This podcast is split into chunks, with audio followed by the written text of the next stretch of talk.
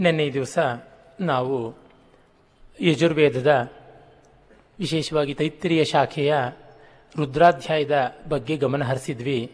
ಐದು ಅನುವಾಕವಾಗಿತ್ತು. ಪ್ರತಿಯೊಂದು ಮಂತ್ರಗಳನ್ನು ಓದಿ ವಿವರಿಸಲಾಗಲಿಲ್ಲ. ಆದರೆ ಯಾವುದು ವಿಶಿಷ್ಟ ಅಂತ ನನ್ನ ಕಣ್ಣಿಗೆ, ಆ ಹೊತ್ತಿಗೆ ಎದ್ದು ತೋರುವಂತೆ ಇತ್ತು. ಆ ಭಾಗವನ್ನು ಉಲ್ಲೇಖ ಮಾಡಿ ಅದರಲ್ಲಿರುವಂಥ ಸ್ವಾರಸ್ಯ ಏನು ಅನ್ನುವುದನ್ನು ಭಾಷ್ಯಕಾರರುಗಳ ಬೆಳಕಿನಲ್ಲಿ ಗಮನಿಸುವಂಥ ಅವಕಾಶ ಮಾಡಿಕೊಂಡಿದ್ದಾಯಿತು. ಇನ್ನು ಆರನೇ ಅನುವಾಕದಲ್ಲಿ ನಮೋ ಜ್ಯೇಷ್ಠ ಯಚ ಕನಿಷ್ಠ ಯಚ ಅಂತ ಬರುತ್ತೆ. ದೊಡ್ಡವನು ಹೌದು, ಚಿಕ್ಕವನು ಹೌದು ಅಂತ.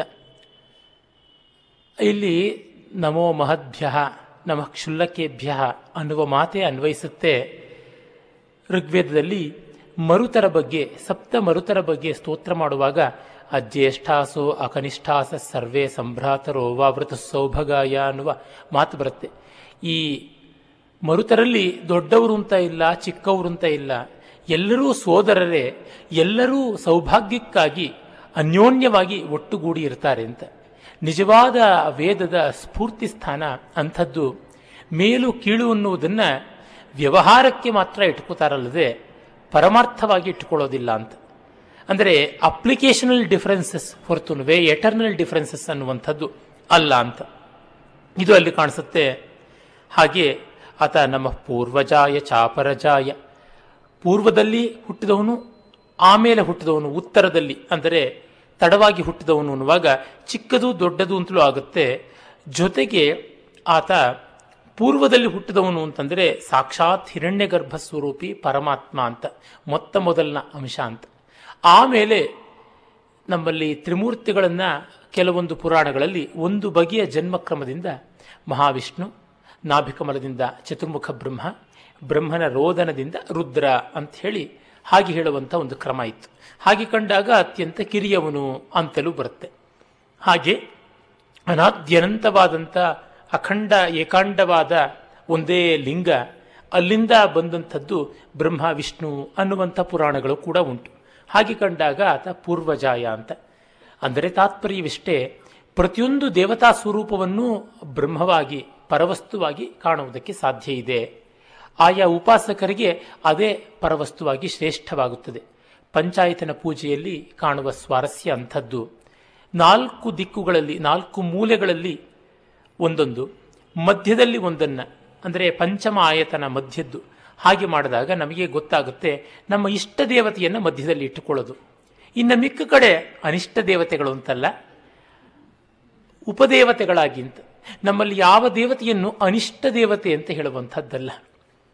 ಅನಿಷ್ಟವನ್ನೂ ಒಂದು ದೇವತೆ ಅಂತ ಭಾವಿಸುವಂಥ ರೂಢಿ ಇದೆಯೇ ಹೊರತುನುವೆ, ದೇವತೆಯನ್ನು ಒಂದು ಅನಿಷ್ಟ ಅಂತ ಭಾವಿಸುವಂಥದ್ದು ಇಲ್ಲ.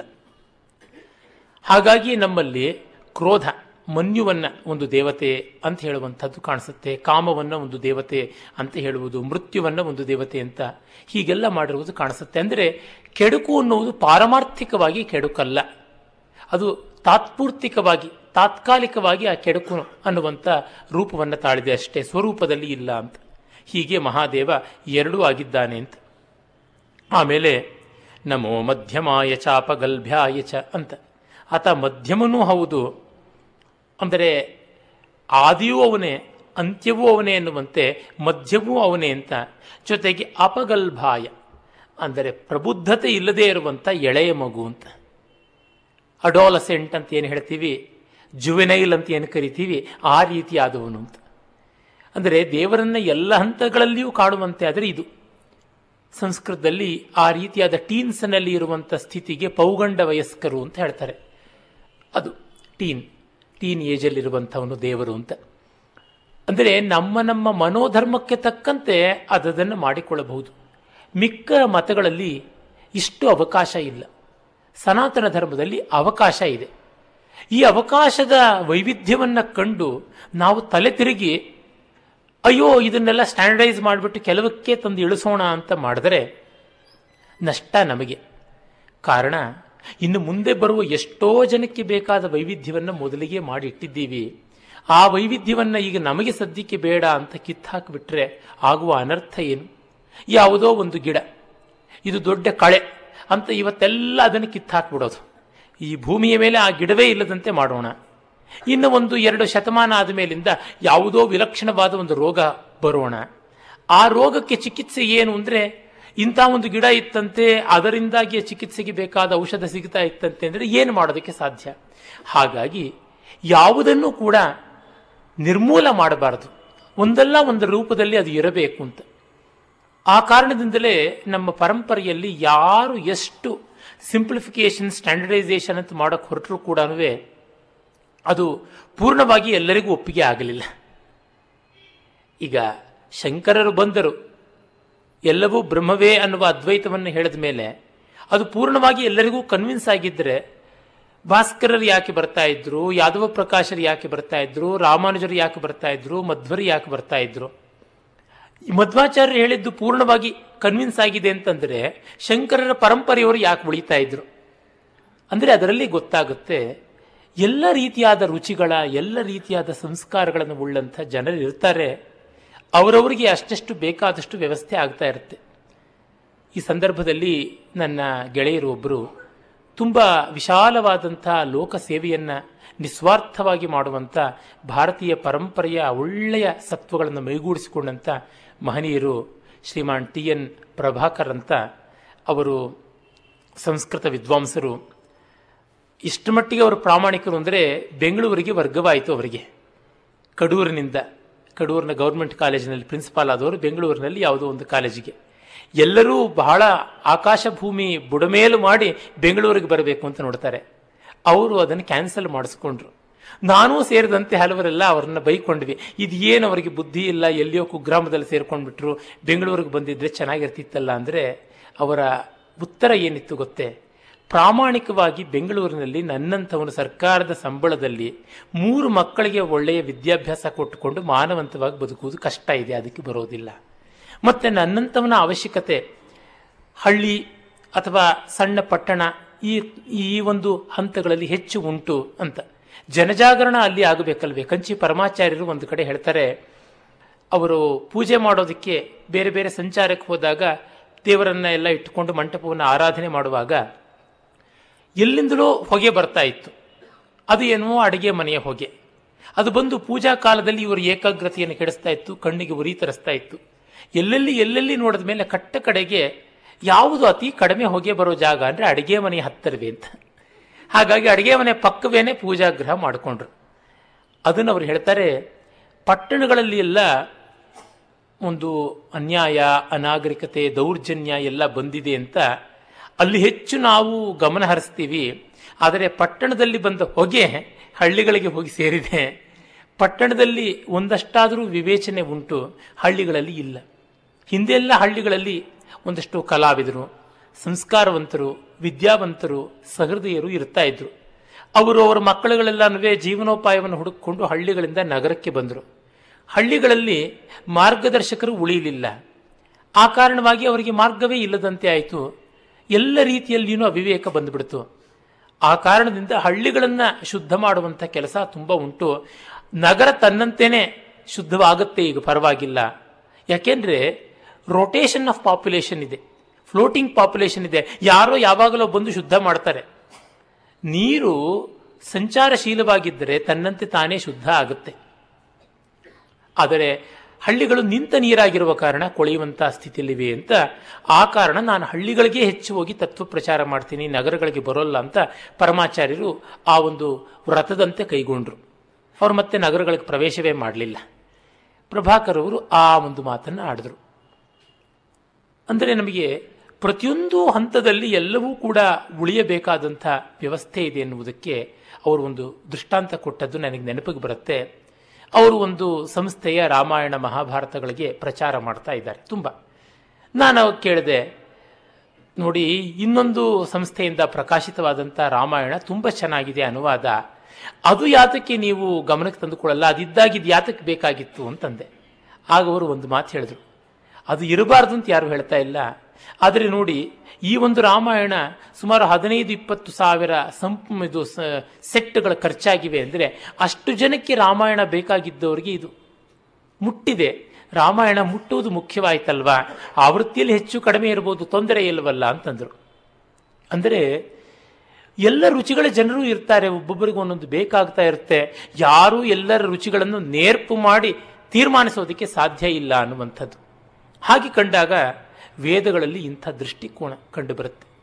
ಚಿಕ್ಕವರು, ದೊಡ್ಡವರು, ಮುದುಕರು, ಮಕ್ಕಳು ಎಲ್ಲರಿಗೂ ಅವಕಾಶ ಇರುವಂತೆ ಆರಾಧನೆಗೆ ಬೇಕಾದ ದೇವತಾ ಸ್ವರೂಪವನ್ನು ಮಾಡಿಕೊಟ್ಟಿದ್ದಾರೆ.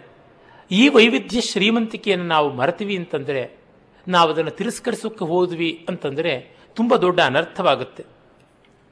ಆಮೇಲೆ, ನಮೋ ಯಾಮ್ಯಾಯ ಚ ಕ್ಷೇಮ್ಯಾಯ ಚ ಅಂತ. ಯಾಮ್ಯ ಅಂದರೆ ಯಮಲೋಕದಲ್ಲಿ ಪಾಪ ಶಿಕ್ಷಕನಾಗಿರುವಂಥವನು ಅಂತ. ಯಮ ಸಂಬಂಧಿ ಅಯಂ ಯಾಮ್ಯ ಅಂತ. ಹಾಗಾಗಿ ಅವನು ದಂಡನ ಕೊಡ್ತಕ್ಕಂಥವನಾಗಿದ್ದಾನೆ.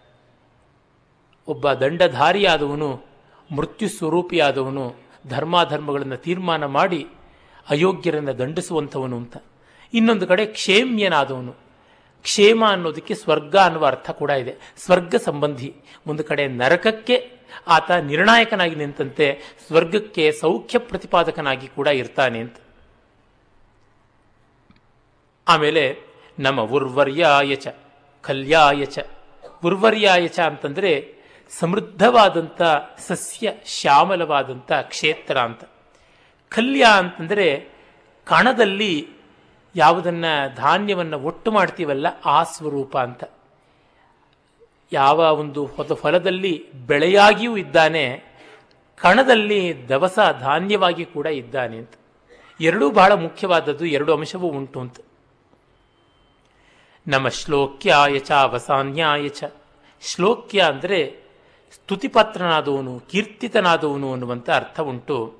ಆಮೇಲೆ ಅವಸಾನ್ಯ ಅಂತಂದರೆ ಯಾವುದು ವೇದಾಂತ ಅಂತಿದೆಯೋ ಅದು. ಶ್ಲೋಕ ಸ್ತುತಿ ಎನ್ನುವುದಕ್ಕೆ ವೇದ ಮಂತ್ರಗಳು ಅಂತ ಅರ್ಥ ಬಂದರೆ ಅವಸಾನ್ಯ ಅಂತಂದರೆ ವೇದಾಂತ ವೇದದ ಹೃದಯ ಭಾಗ ಅಂತ. ಸಗುಣ ಸಾಕಾರವಾದಂತಹ ಒಂದು ಇಜ್ಯಾ ಪೂಜಾ ರೂಪವಾದ ದೇವತಾ ಮೂರ್ತಿಯೂ ಹೌದು. ಹಾಗೆ ನಿರ್ಗುಣ ನಿರಾಕಾರವಾದ ಅಂತಸ್ತತ್ವವೂ ಹೌದು. ಎರಡೂ ಆಗಿದ್ದಾನೆ ಅಂತ. ನಮ ಶ್ರವಾಯ ಚ ಪ್ರತಿಶ್ರವಾಯ ಚ ಅಂತ. ಶಬ್ದರೂಪ ಮತ್ತು ಪ್ರತಿಧ್ವನಿ ರೂಪ ಎರಡೂ ಆಗಿದ್ದಾನೆ ಅಂತ. ಪ್ರತಿಶ್ರವ ಅನ್ನುವುದಕ್ಕೆ ನಿಶಬ್ದ ಅನ್ನುವ ಅರ್ಥವನ್ನು ಕೂಡ ಮಾಡಬಹುದು. ಶಬ್ದವೂ ಆಗಿದ್ದಾನೆ, ನಿಶಬ್ದವೂ ಆಗಿದ್ದಾನೆ ಅನ್ನುವಂಥದ್ದು. ಹೀಗೆ ಎರಡೂ ರೀತಿಯಾದಂಥ ಲೋಕದಲ್ಲಿ ಯಾವುದು ದ್ವಂದ್ವ ಅಂತಿದೆ, ಅದು ಆತನಿಗೆ ಭೂಷಣವೇ ಹೊರತು ದೂಷಣವಾಗಿಲ್ಲ ಅಂತ. ತುಂಬ ಜನ ಎರಡು ವಿರುದ್ಧತೆಗಳಿದೆ ಅಂತಂದರೆ, ಛೆ ಅಂತ ಜಾಗ ನಮಗೆ ಸರಿಯಲ್ಲ ಅಂತಾರೆ. ಆದರೆ ಹಿಮಾಲಯದ ಎತ್ತರದ ಜೊತೆಗೆ ಪ್ರಪಾತವೂ ಇದ್ದೇ ಇರುತ್ತಲ್ವ? ಎಂಟತ್ತು ಸಾವಿರ ಅಡಿಯ ಕಂದಕ, ಕಂದರ ಹಿಮಾಲಯಕ್ಕಲ್ಲದೆ ಇನ್ಯಾವುದಕ್ಕಿರೋದಕ್ಕೆ ಸಾಧ್ಯ? ಹಾಗಾಗಿ ಎರಡೂ ಕೂಡ ಭೂಷಣಪ್ರಾಯವಾಗಿ ಉಂಟು ಅಂತ ಹೇಳ್ಬಿಟ್ಟು. ಮತ್ತೆ ನಮೋ ದೂತಾಯ ಚ ಪ್ರಹಿತಾಯ ಚ. ದೂತ, ಅಗ್ನಿಂದೂತಂ ವೃಣೀಮಹೆ ಅಂತ ವೇದದಲ್ಲಿ ಪ್ರಸಿದ್ಧವಾದದ್ದು. ಅಗ್ನಿ ನಮಗೆ ದೂತನಾಗಿದ್ದಾನೆ ಅಂತ. ಹವ್ಯ ವಾಹನ ಅಂತ ಕರಿತೀವಿ. ಅಗ್ನಿ ಸ್ವರೂಪಿಯಾಗಿದ್ದಾನೆ ಅವನು ಅಂತ. ಮತ್ತೆ ಇನ್ನೊಂದು ಪ್ರಹಿತ ಅಂತಂದರೆ ಯಾವನು ಲೋಕಕ್ಕೆ ಅತಿಶಯವಾಗಿ ಹಿತವನ್ನು ಮಾಡ್ತಾನೆ ಅವನಾಗಿರುವಂಥವನು ಅಂತ. ದೂತನಾದವನು ನಮಗೆ ಹಿತಾಹಿತಗಳನ್ನು ಮುಟ್ಟಿಸುವಂಥವನು. ಆದರೆ ಇವನು ಹಿತಾಹಿತಗಳನ್ನು ಕೊಡುವಂಥವನು ಅಂತ. He is the messenger and message ಎರಡೂ ಆಗಿರುವಂಥದ್ದು ಅಂತ. ನಮ್ಮ ಶ್ರುತ್ಯಾಯ ಚ, ಪಥ್ಯಾಯ ಚ. ಶ್ರುತ್ಯ ಅಂತಂದರೆ ಚಿಕ್ಕ ದಾರಿ, ಗಲ್ಲಿ ಅಂತ ನಾವೇನು ಕರಿತೀವಿ? ಲೇನ್ ಅಂತ ಅದು. ಪಥ್ಯ ಅಂತಂದರೆ ದೊಡ್ಡ ದಾರಿ, ಹೈವೇ ಅಂತ. He is both byway and highway ನಮ್ಮ ಪರಂಪರೆಯಲ್ಲಿ ಎರಡನ್ನೂ ಗಮನಿಸಿದ್ದಾರೆ. ನನಗೆ ಈ ಒಂದು ಫ್ರೇಸ್ ಬಹಳ ಇಷ್ಟ. ಹೈವೇಸ್ ಅಂಡ್ ಬೈವೇಸ್ ಅಂತ. ಮೊತ್ತ ಮೊದಲಿಗೆ ಅದನ್ನು Mahamahopadhyaya Kuppuswamy ಶಾಸ್ತ್ರಿಗಳವರು highways and byways in Sanskrit literature ಅಂತ ಒಂದು ಪುಸ್ತಕ ಬರೆದದ್ದು ನೋಡಿದಾಗ ನನಗೆ ನೆನಪಾಯಿತು. ಇದು ನಮ್ಮ ಭಾರತೀಯ ಸಂಸ್ಕೃತಿಯಲ್ಲಿದೆ. ಹೈವೇ ಅನ್ನೋದು ಯಾವುದನ್ನು ನಾವು ರಾಜಮಾರ್ಗ ಅಂತೀವಲ್ಲ, ದೊಡ್ಡದಾಗಿ ಎಲ್ಲರಿಗೂ ಬರುವಂಥದ್ದು. ಅದಾದರೆ, ಅಂದರೆ ಪ್ಯಾನ್ ಇಂಡಿಯನ್ ಮಾರ್ಗ ಅಂತ ಕರೆದರೆ, ಬೈವೇ ಅನ್ನೋದನ್ನು ದೇಶಿ ಅಂತ ಕರೀಬಹುದು. ದೇಶ ದೇಶಗಳಲ್ಲಿ ಕಾಲ ಕಾಲಕ್ಕೆ ತಕ್ಕಂತೆ, ಅವರವರ ಅಪೇಕ್ಷೆಗಳಿಗೆ ತಕ್ಕಂತೆ ಇರುವಂಥದ್ದು. ಈಗ ಉಪನಿಷತ್ತನ್ನು ಹೈವೇ ಅಂತ ಕರೆದರೆ, ನಮ್ಮ ವಚನಗಳನ್ನು ಬೈವೆ ಅಂತ ಕರೀಬಹುದು. ಬೈವೆ ಅಂತಂದರೆ ಅದು ಕೀಳಾದದ್ದು ಅನ್ನುವ ಅರ್ಥ ಖಂಡಿತವಾಗಿ ಅಲ್ಲ. ಭಾರತದ ಯಾವ ಮೂಲೆಯಲ್ಲೂ ಹಿಂದೆ ಸಾಮಾನ್ಯವಾಗಿ ಸಂಸ್ಕೃತ ಇತ್ತು. ಆದರೆ ಅಲ್ಲಿರುವಂಥದ್ದೇ ತತ್ವವನ್ನು ಅನುಭವಕ್ಕೆ ತಂದುಕೊಂಡು ಜ್ಞಾನೋದಯ ಮಾಡಿಕೊಂಡು ಕೊಟ್ಟದ್ದು ಆಯಾ ಭಾಷೆಗಳಲ್ಲಿ ಕಾಣಿಸುತ್ತೆ. ಅಂತ ಒಂದು ಉತ್ಕೃಷ್ಟವಾದ ನಿದರ್ಶನ ನಮ್ಮ ಕನ್ನಡದ ವಚನಗಳಲ್ಲಿ ಬರುವಂಥದ್ದು ಅದು ಬೈವೆ ಅಂತ ಹೇಳ್ಬಿಟ್ಟು. ಮತ್ತೆ ನಾವು ನಮ್ಮ ಮನೆಯನ್ನು ತಲುಪಬೇಕಾದ್ರೆ ಹೈವೇಯಿಂದ ಬೈವೇಗೆ ಬರಬೇಕಲ್ವ? ಹೈವೇನಲ್ಲಿ ಮಾಲ್ಗಳಿರೋದಕ್ಕೆ ಸಾಧ್ಯ, ಅಂಗಡಿ ಇರೋದಕ್ಕೆ ಸಾಧ್ಯ, ಮನೆ ಇರೋದಕ್ಕೆ ಸಾಧ್ಯ ಇಲ್ಲ. ಅಂದಾಗ ನಾವು ಪಂಪ ಹೇಳುವ ಮಾತಿದೆಯಲ್ಲ, ದೇಸಿಯೊಳ್ ಪೊಗುವುದು ಪೊಕ್ಕು ಮಾರ್ಗದೊಳೆ ತಳ್ಳುವುದು ಅಂತ. ಹೋಗಬೇಕು ರಾಜಮಾರ್ಗವನ್ನ, ಮತ್ತೆ ನಾವು ನಮ್ಮ ನಮ್ಮ ಮಾರ್ಗಗಳಿಗೆ ಬರಬೇಕು. ಸಮುದ್ರಕ್ಕೆ ಹೋಗಬೇಕು, ಒಂದು ತಂಬಿಗೆ ನೀರು ನಡ್ಕೊಂಡು ಮನೆಗೆ ಬರಬೇಕು.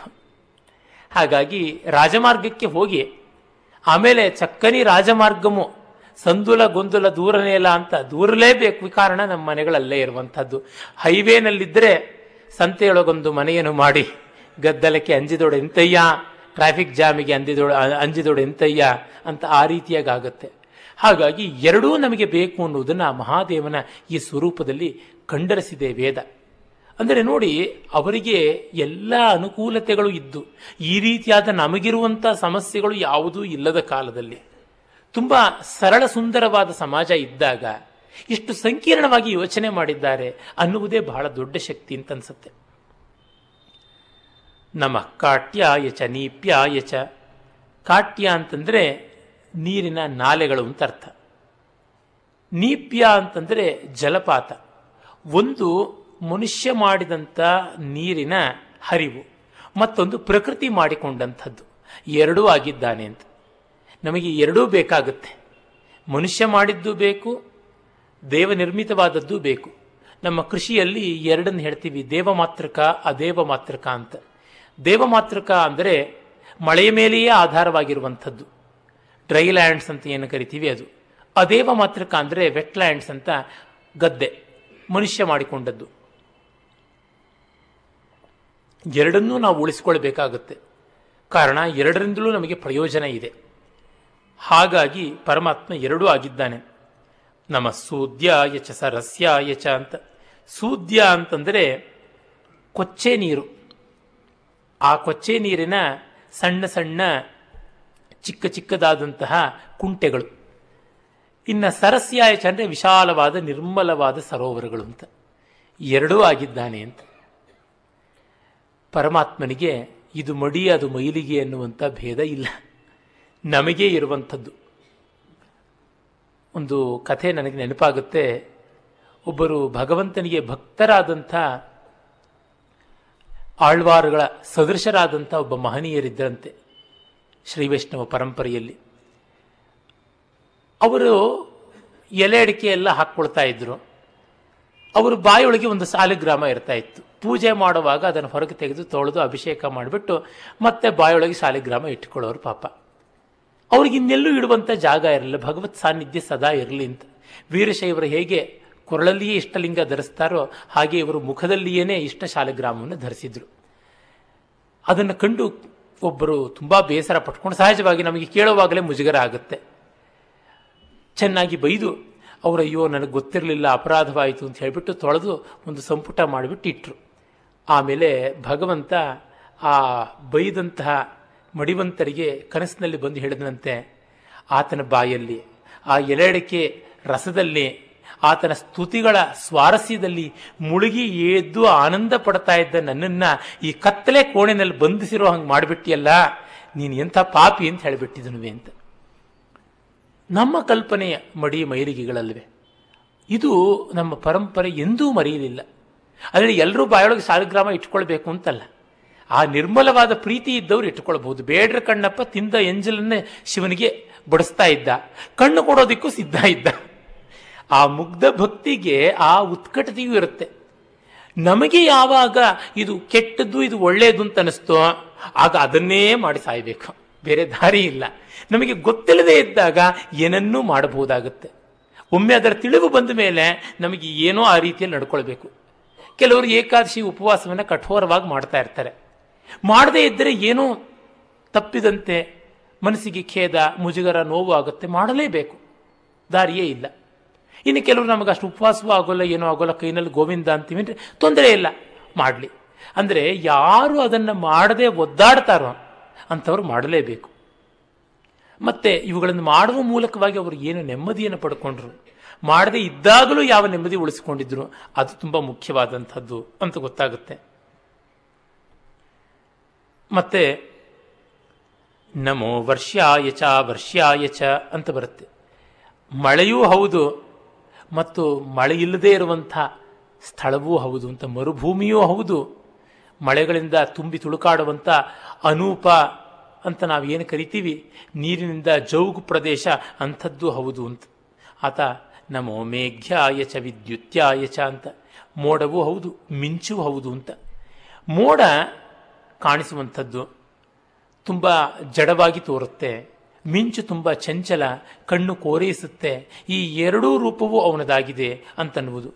ಜೊತೆಗೆ ಆ ಮಿಂಚೆ ಸಿಡಿಲಾಗಿ ಬೆಂಕಿಯಾಗುತ್ತೆ. ಮೋಡ ಉಪಶಮನ ಮಾಡುವಂಥದ್ದಾಗುತ್ತೆ ಅಂತ ಈ ಎರಡು ರೂಪದ ಶಿವನನ್ನು ಕೂಡ ಸಾಕ್ಷಾತ್ಕಾರ ಮಾಡಿಕೊಡ್ತಾರೆ.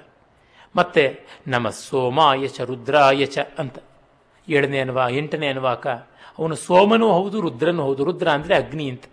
ಈತ ಅನ್ನ, ಸೋಮವಾಗಿ ಅನ್ನ ಸ್ವರೂಪಿ, ರುದ್ರನಾಗಿ ಅನ್ನಾದ ಸ್ವರೂಪಿ ಆಗಿದ್ದಾನೆ.